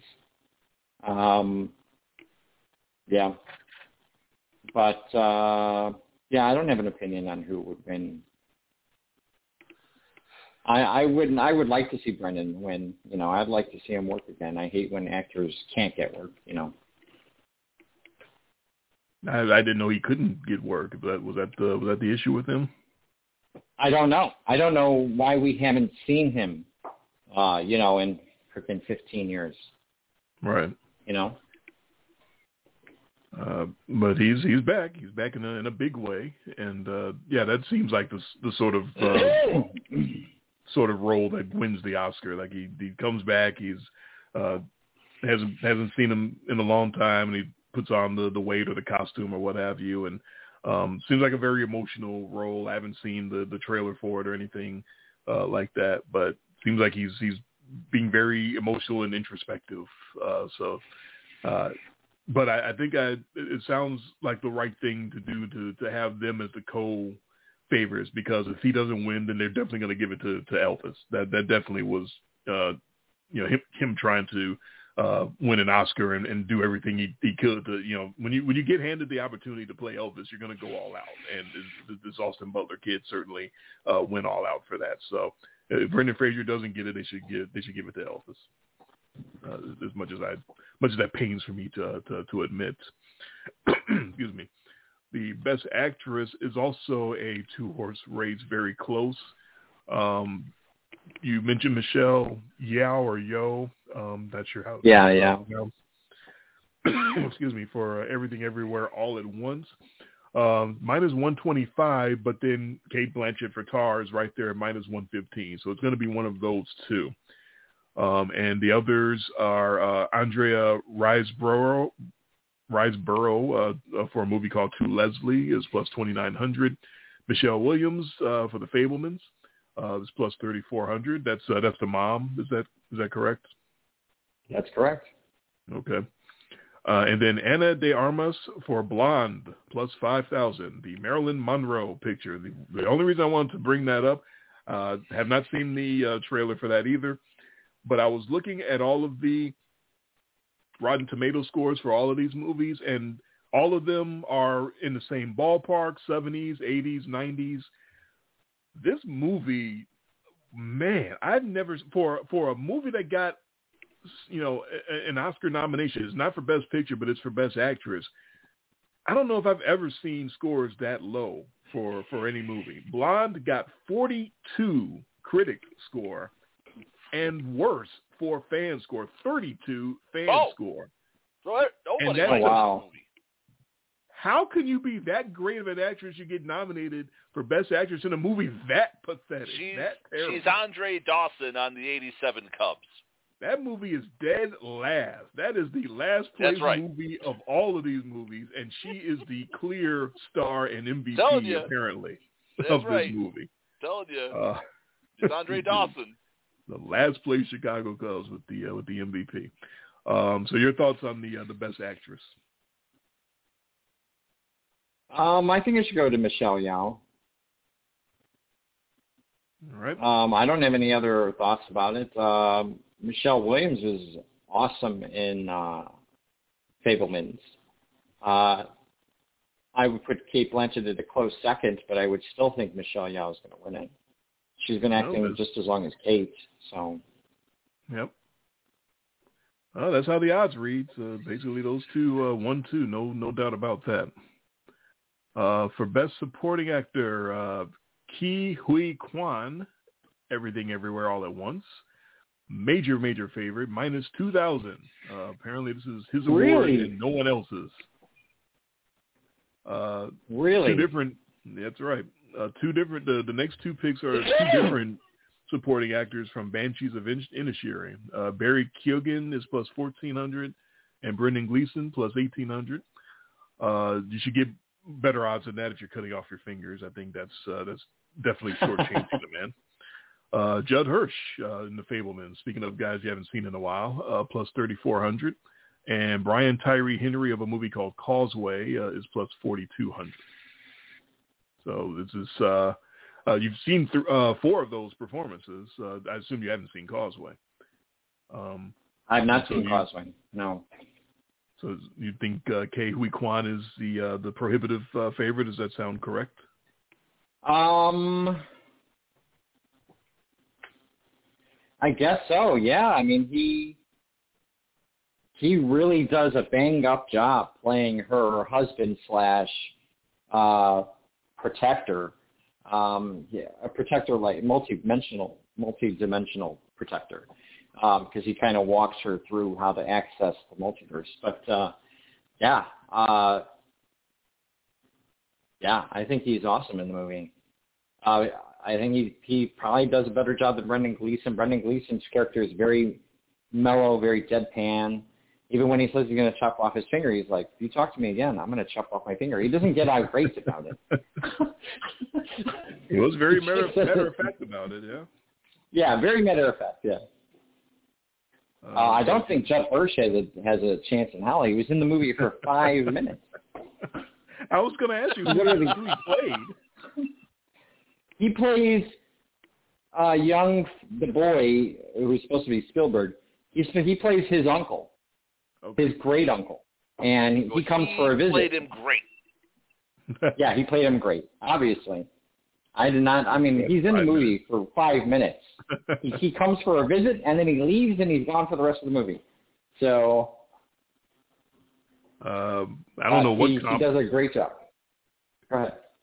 I, I was trying to figure out an MVP comp for that. I can't. I'm blanking. Uh, that the year that Kirk Gibson won MVP was he active for maybe two or three months and he some or he got traded mid-season and found found his way to, to MVP. I guess that's the uh, that, that's the only comp I can think of for that.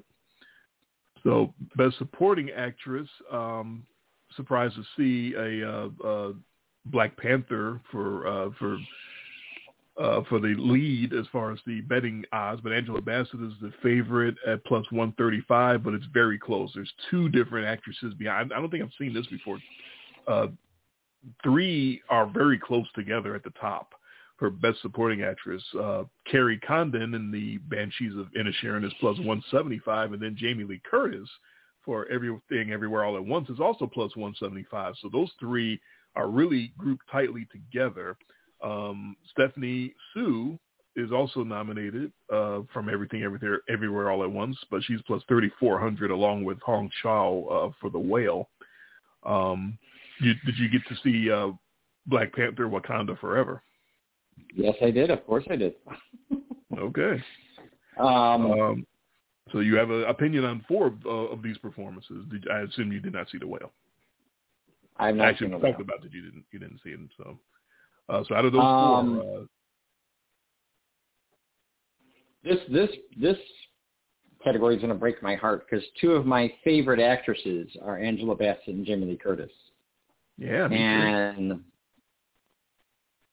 and I want to say neither of them have won Oscars to my knowledge. Actually, I know Angela has it. I don't think Jamie Lee has ever won an Oscar. Um, so I'm almost inclined to say Hong Chau for the whale, just so that I accept the fact that my heart's been broken. Because if Angela gets it, it's going to break my heart. Jamie doesn't. If Jamie gets it, if Jamie gets it, it's going to break my heart that Angela didn't. So I almost want neither of them to get it, so I could just say, you know, they didn't have a chance. But anyway, um, I'm going to have to give it to, uh, damn, I really don't know what to say here. I really don't. I'll, I'll have to mark that I'm, as incomplete. I'm I'm not counting your pick for for Hong Chau. You didn't even see the performance. I'm not even counting that. No, no, no, I haven't. Yeah, that's true. so, so we'll, I'm inclined we'll to say Angela Bassett. Okay. Um, and then best director, uh, everything, every everywhere, all at once. Daniel Kwan and Daniel Scheinert are big favorites, minus eighteen hundred over Spielberg uh, at plus eight fifty. Uh, Todd Field for Tar plus twenty nine hundred. Martin McDonagh for Banshees of Inisherin plus thirty five hundred, and Ruben Östlund for Triangle of Sadness is plus sixty five hundred. Uh, your your thoughts on the big favorite, uh, Everything Everywhere All at Once for Best Director? Is that right? They're the favorite. Oh yeah, minus eighteen hundred for that one. Wow. Okay. I mean, I'm fine with that. I'd be fine with that or Triangle of Sadness. That's that's where I'm at. I, I'm stunned that Spielberg isn't uh, the the favorite there. The, the movie about his life story. Uh, I would have thought that would have been at the top, but I suppose not. Uh, you know, if so, if everything everywhere all at once wasn't there and it was just those four, then I'd say give it to Spielberg. But um, yeah, that's fine. Yeah, I give it to the two Daniels, as they're called. Um, and then, of course, they're going to give uh, best visual effects to Avatar. I just uh, we usually don't talk about that, but I just bring it up because uh, oh, minus ten I fifty. thought they for... were going to give it to women talking. no, that's going to get uh, best uh, uh, audio for sure. Because it's just women or talking. best screenplay is that up? Uh-huh. That's got to be that. That feels very screenplay type. Um, uh, you you nailed it. Minus one seventy favorite women Oh. talking best adapted screenplay. it it does. Um, Can you imagine if Ricky Gervais was hosting?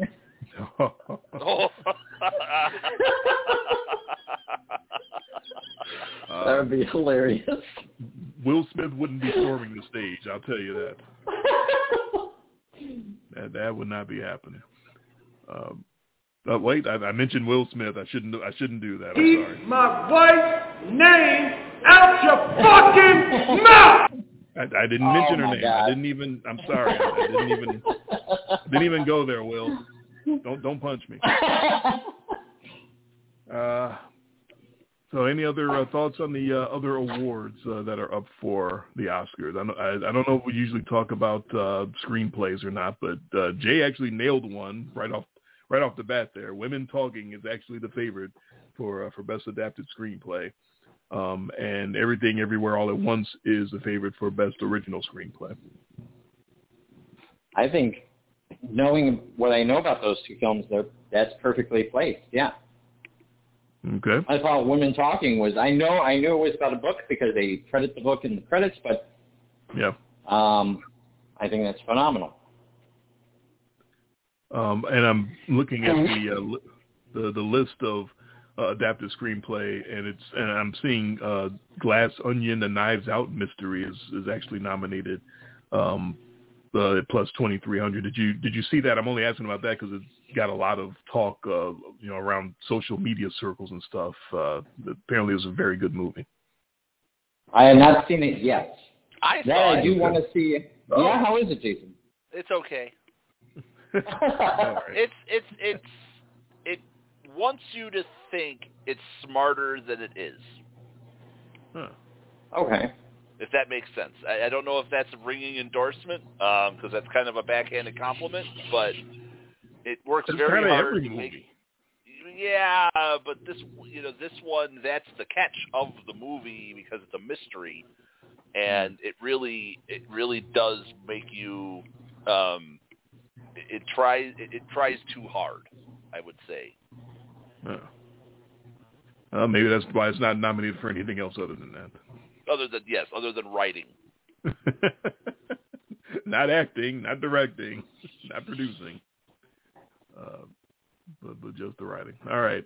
Um, we have held you long enough, Dave. You, uh, like you said, you're battling through a cold, so I appreciate you fighting through that, watching the movies a little earlier than normal, and getting to this show a week early. Uh, again, for those of you confused, the Oscars are not anytime soon. It's next Sunday, but I won't be here, so that's why we're doing the show as early uh, as we are.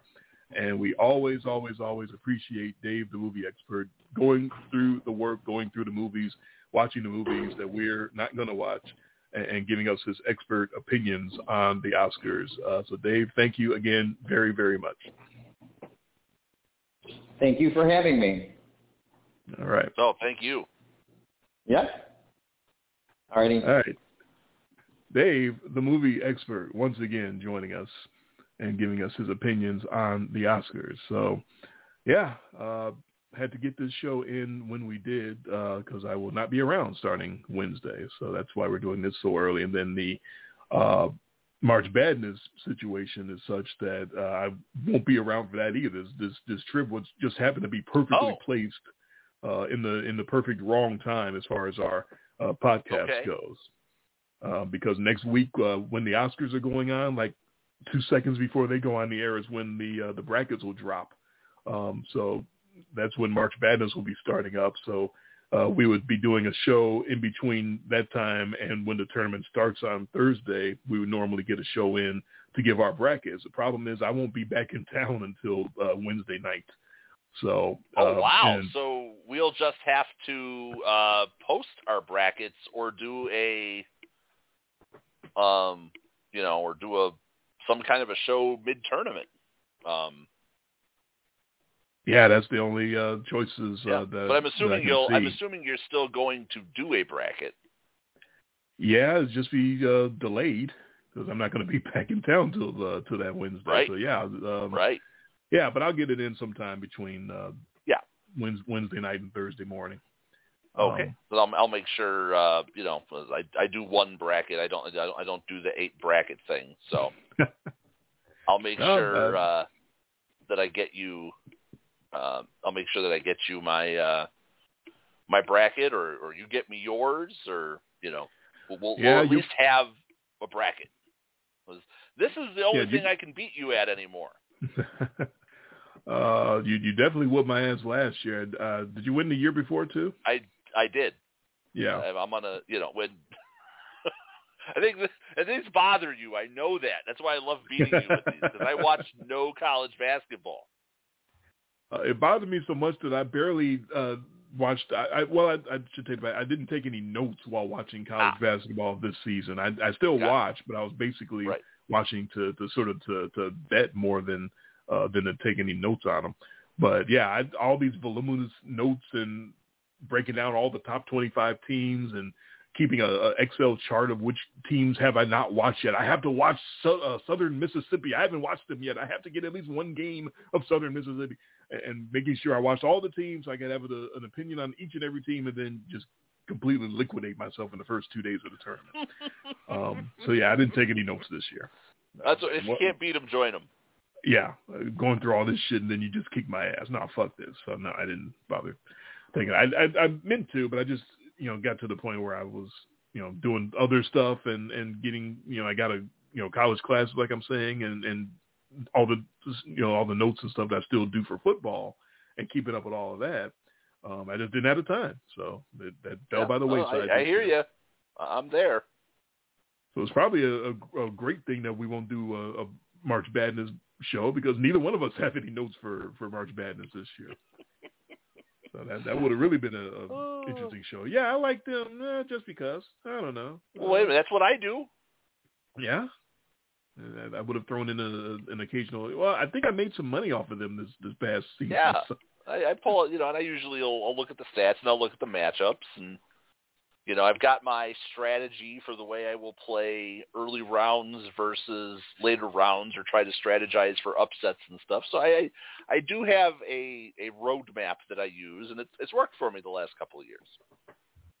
Yeah, I got to change my roadmap. Mine usually revolved around which team had the most, you know, NBA ready looking guys, and that, those teams usually don't make it very far because they get upset by some other team that doesn't have a whole bunch of NBA ready players, but they have enough uh, guys that know how to work together and, beat Right. the other team. Just that's all you got to do is win the game. You don't have to look spectacular doing it. You just have to find a way to win. And uh, a lot of these NBA teams, you know, they I'm, I'm looking at the top team in the country now. I think is either Alabama or Houston, and they got some uh, really bulked up NBA looking dudes, and they're ripe for the picking because they might get beat by some.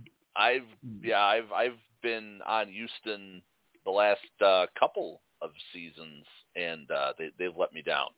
Yeah. They run into some Northwestern type team that's just grindy and scrappy, and they just know how to win. Yeah. They know how to play that, together. that So, passes and hits free throws and plays Yeah, defense. that- yeah, that boring shit. Yeah. yeah, that's what wins these. Uh, that's what wins these wins these tournaments. You know, it's It is. it's hard when you're you know you might have that one guy who's clearly going pro and he, he carried you into the through the regular season, but it's hard to beat a team that five guys playing together when you're just one dude. I mean, then you're just LeBron in Cleveland the first time. and then one dude gets two fouls in the first three minutes of the game, and now you're just screwed. So, yes. so there it is, our uh, big March Madness breakdown. We just gave it to you right there. Um, but yeah, we'll uh, we'll have a bracket. I don't. Uh, the the problem is if you don't follow us on our socials, you're not going to know anything about our bracket because we haven't made it yet. We don't know where we're hosting it. We don't know if it's going to be Yahoo, ESPN, wherever. Um, and, even if we do uh, make them, we probably are going to forget to post them on our socials anyway. But uh, but that's the only way you're going to be able to find. You're not going to find a, a podcast for the uh, for the March Madness because I will not be around for that. So uh, that one will uh, go by the wayside this year, unfortunately. Uh, but again, I wouldn't have had much to, to offer because I have not been taking too many notes. Uh, so yeah, this is uh, the the last uh, for us until I get back from uh, from Colombia. I'm going to uh, South America, my wife and I.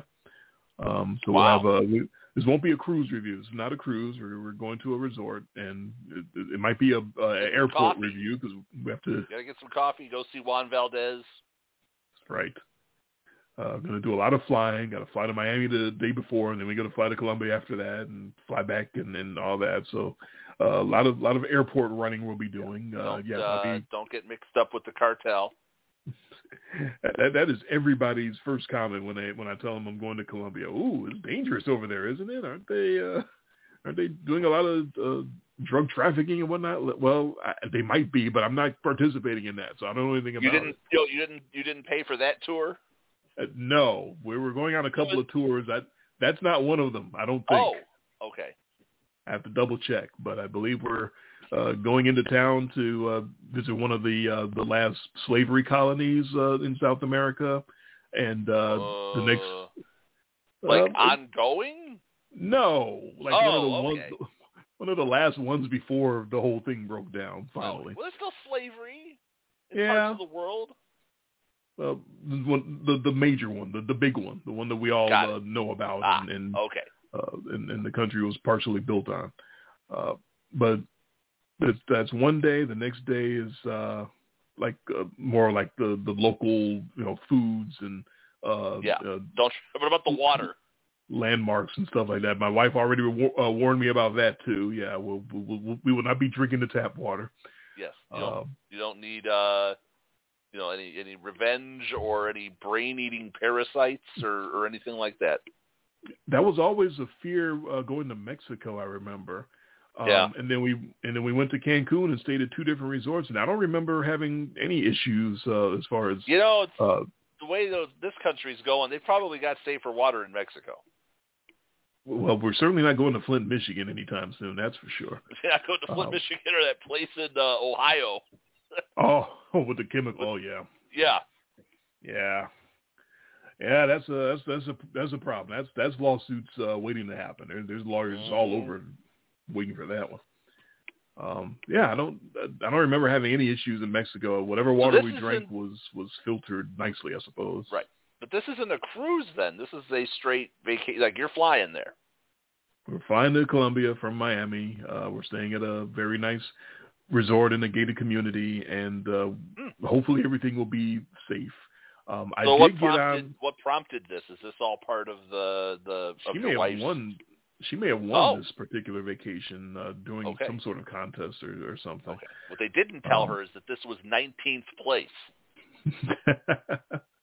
you win a trip to Colombia that you have to pay for your own travel to get there, which is not very cheap.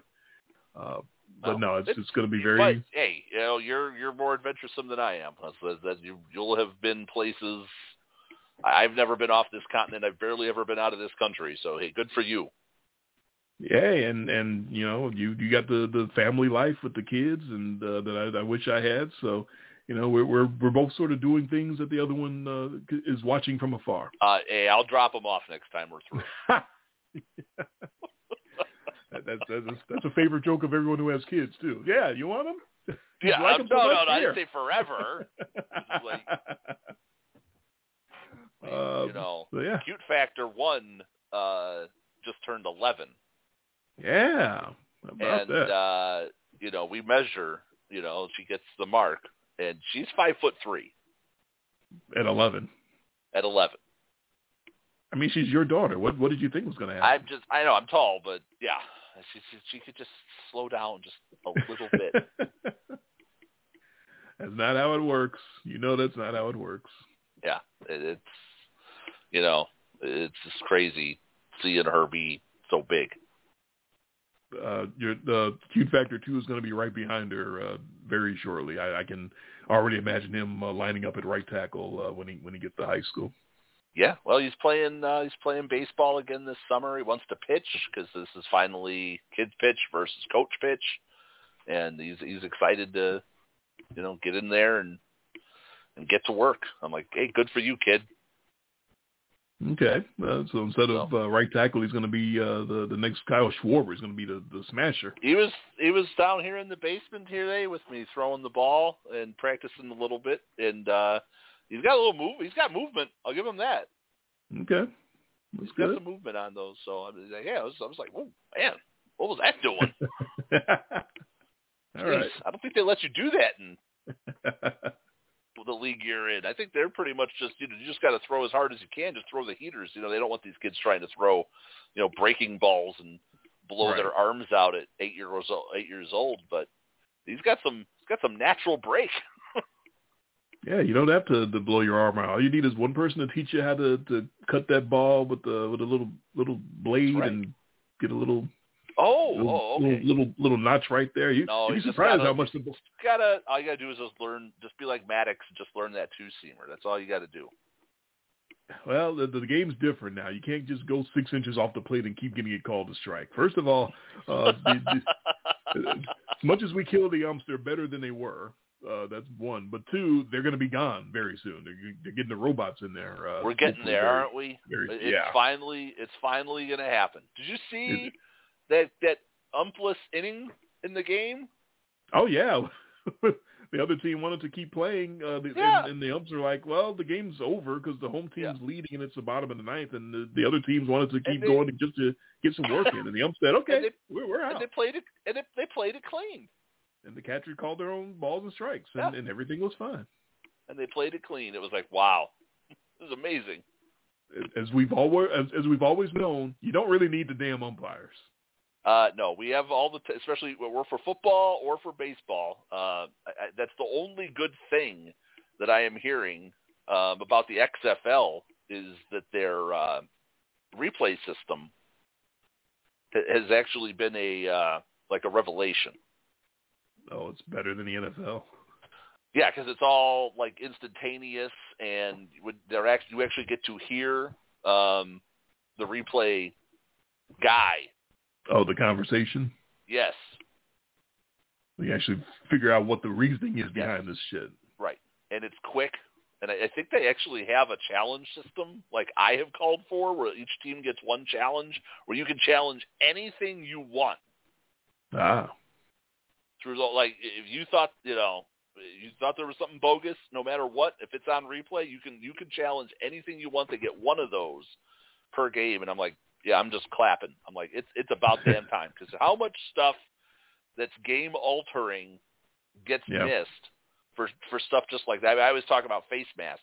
Um, Mhm. That's you know that's my the hill I'm going to die on, and how many you know season altering face mask penalties we've had for teams um, in playoff games and Super Bowls and uh, you know like the deciding factors in games. These, these things don't get called. It's like, hey, if you had that opportunity to throw that, it'd be amazing how many different outcomes we could have had uh, over these years just for just for that one call.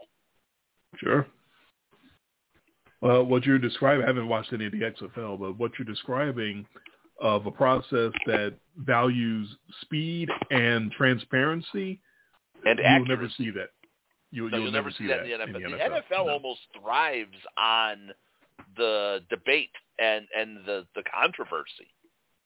There's that. There's like it. definitely that.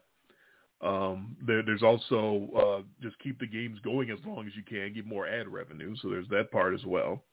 Sure. um, and the transparency is just no. They they just don't they don't want you to know the inner workings of anything. They they want everything to be insular, and uh, they want uh, that, that's part of the controversy too, is to keep people talking and the debate going on Monday morning, and keep you know scream people like Screaming A. Smith uh, keep them talking about your your product and keep it in the news. But just I think it's more so they just don't want anyone as part of their world. They just don't want anyone uh, knowing as much about the inside, um, because if you get you start getting some of those inside conversations, then you start uh, understanding why someone like Dan Snyder is still in power. And every time a controversy comes up, you That's the next guy. thing you hear, uh, oh, uh, the next thing you hear is, oh, the NFL had a chance to investigate it and, and chose not to. right. And there's a re- there's a reason for that. We, uh, Snyder tried to tell you he's got everyone in his pocket, even Roger Goodell. He's got dirt on everybody. They don't want you to know how dirty it really is, and really, we don't want to know uh, as a fan base. If we knew how dirty it really was, some of us probably wouldn't come back. But but it's it's pretty yeah, dirty. That's a good that's a good bet. But I think we I think we kind of we know. Mean, we kind of know, right? Yeah, we we kind of know. We we don't know, but we we kind of know. Yeah. We don't have the details, but we still kind of know. So, yeah, I'm excited. I get to wake up in the morning and shovel uh, six to eight inches of snow. That's just starting Oh, up as God. we speak. Yeah, we've gotten hammered here this last three, four. We had one. Was it last week or the week before? I think it was. I, I can't even tell anymore. These just just blend together. It was two weeks ago where we ended up getting almost damn near 20 inches over two days. Oh my god. So yeah, yay! So I get to, so I get uh, seven hours. I get to get up and do that. Yeah, I've been watching on the, you know, I've been watching how terrible the weather's been in up there and in, in other northern parts of the country. Uh, Chicago's been getting killed. Everyone's been getting Yeah. killed.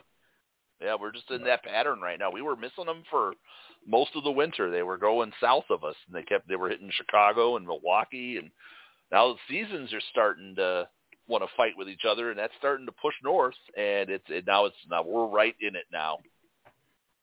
Uh, and and we get a little bit of that here in Memphis just because uh from going from 30 degrees to 70 to 30 to 70. So and I, we went out so- shopping today, and I didn't wear a jacket. It was 40 degrees. It was just it was glorious. uh, I can imagine up there that that is uh, very glorious. Um, down, I, I've never experienced this particular winter like this, where the, the temperature just kept swinging 40 degrees in a matter of two days, and it kept doing it. Like every six days, it would go from 70 to, to back to 30 for the lows back. Uh, and, and every Wednesday night that I drive out to this bowling league, which is 30 minutes away from my house, um, it, driving rain every Wednesday. Every damn Wednesday, I get up in there and I'm soaking wet, and I go, "Hey guys, it's Wednesday. It must be raining." I, I don't know why, but it just loves it loves to rain every Wednesday. Um, it, it's gonna it's like it was like 60, 70 degrees here today. It's gonna be back down in the 40s and 30s uh, by next weekend. Uh, when, but we'll be out of town for that. But it's I think that weather is why my back is so jacked up. My back is really bad. Like there's a muscle in my back that is just killing me. It felt like someone stabbed me when I woke up Thursday morning. Um, and I knew it was bad because I happened to have a massage scheduled that day. So I'm thinking, well, this is the perfect time to get a bad back because I'm going to get a massage. And the massage didn't help. Like she's really working that thing and grinding and got her elbows in there and everything. And it felt fine while I was laying down there. And as soon as I got up, it was hurting again. I was like, oh, damn. So so this is this is the this is a pretty bad one. I've never felt the pain quite this severe in that muscle. Uh, by late Friday, I started getting some numbness in my left Oh. hand, so it's getting on a nerve or pinching a nerve or something Mm. like that, and, and it, that hasn't gone away. That hasn't gotten any better. I and I don't know. I'm I'm kind of scared that this is still going to be an issue by the time we leave uh, for this trip on Wednesday. Uh, so I, I might be uh, incapacitated for this whole thing. Um, and, and it sucks. This this thing is is I, I, I can't remember feeling a, a pain quite this sharp. And, the- and the worst part is I don't know exactly where it came from because I bowled Wednesday night. I didn't hurt my back Wednesday night. I felt perfectly fine when I got home. I was actually Yeah. thinking to myself how great I felt for the fact that I just finished bowling. And then I woke up Thursday morning. I was like, "Oh God, what happened?" So, this is what this is. This is we're getting. This is the getting old podcast Yeah. now. So yes, it is. you know, we restarted this thing when we were in our late thirties, and here we are, late forties Uh, now, and yeah, it's approaching a lot 50. different. Yeah. Yeah. That's how it is. That's what you got to look forward to, kids. So it is what it is, I guess. Um, so I don't know what else yet. Yeah, like I said, baseball uh, spring training. The thing that stood out most to me is those bases look like pizza boxes. They look ridiculous. I don't Yeah. know what the motivation was I, I haven't, necessarily I haven't to do watched, that. so I haven't watched much. But you'd think I'd be like neck, you know, like neck deep in in stats and position battles. But this whole thing with WBC stuff, just like you know, and everybody's this is like the Pro Bowl. Everybody's busting their ass not to play in this thing. Um, Yeah, yeah, Vlad Jr. Tyler out. Huntley could play in the WBC. He'd be, be a, a Pro Bowler. He'd be a, the All Star of the WBC. Tyler Huntley, he's a Pro Bowler. Remember- that's right. There's two touchdown passes. Um, the other thing I've noticed is some of these pitchers are trying to game the system. Like Max Scherzer was Oh yeah, beautiful. purposely trying to, to, to Yeah.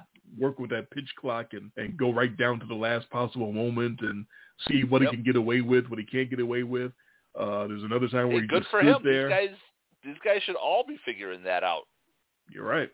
He got there in the you know in in position, got into the stretch with like 15 seconds to go on the pitch clock. He just stood there and made the batter just sweat.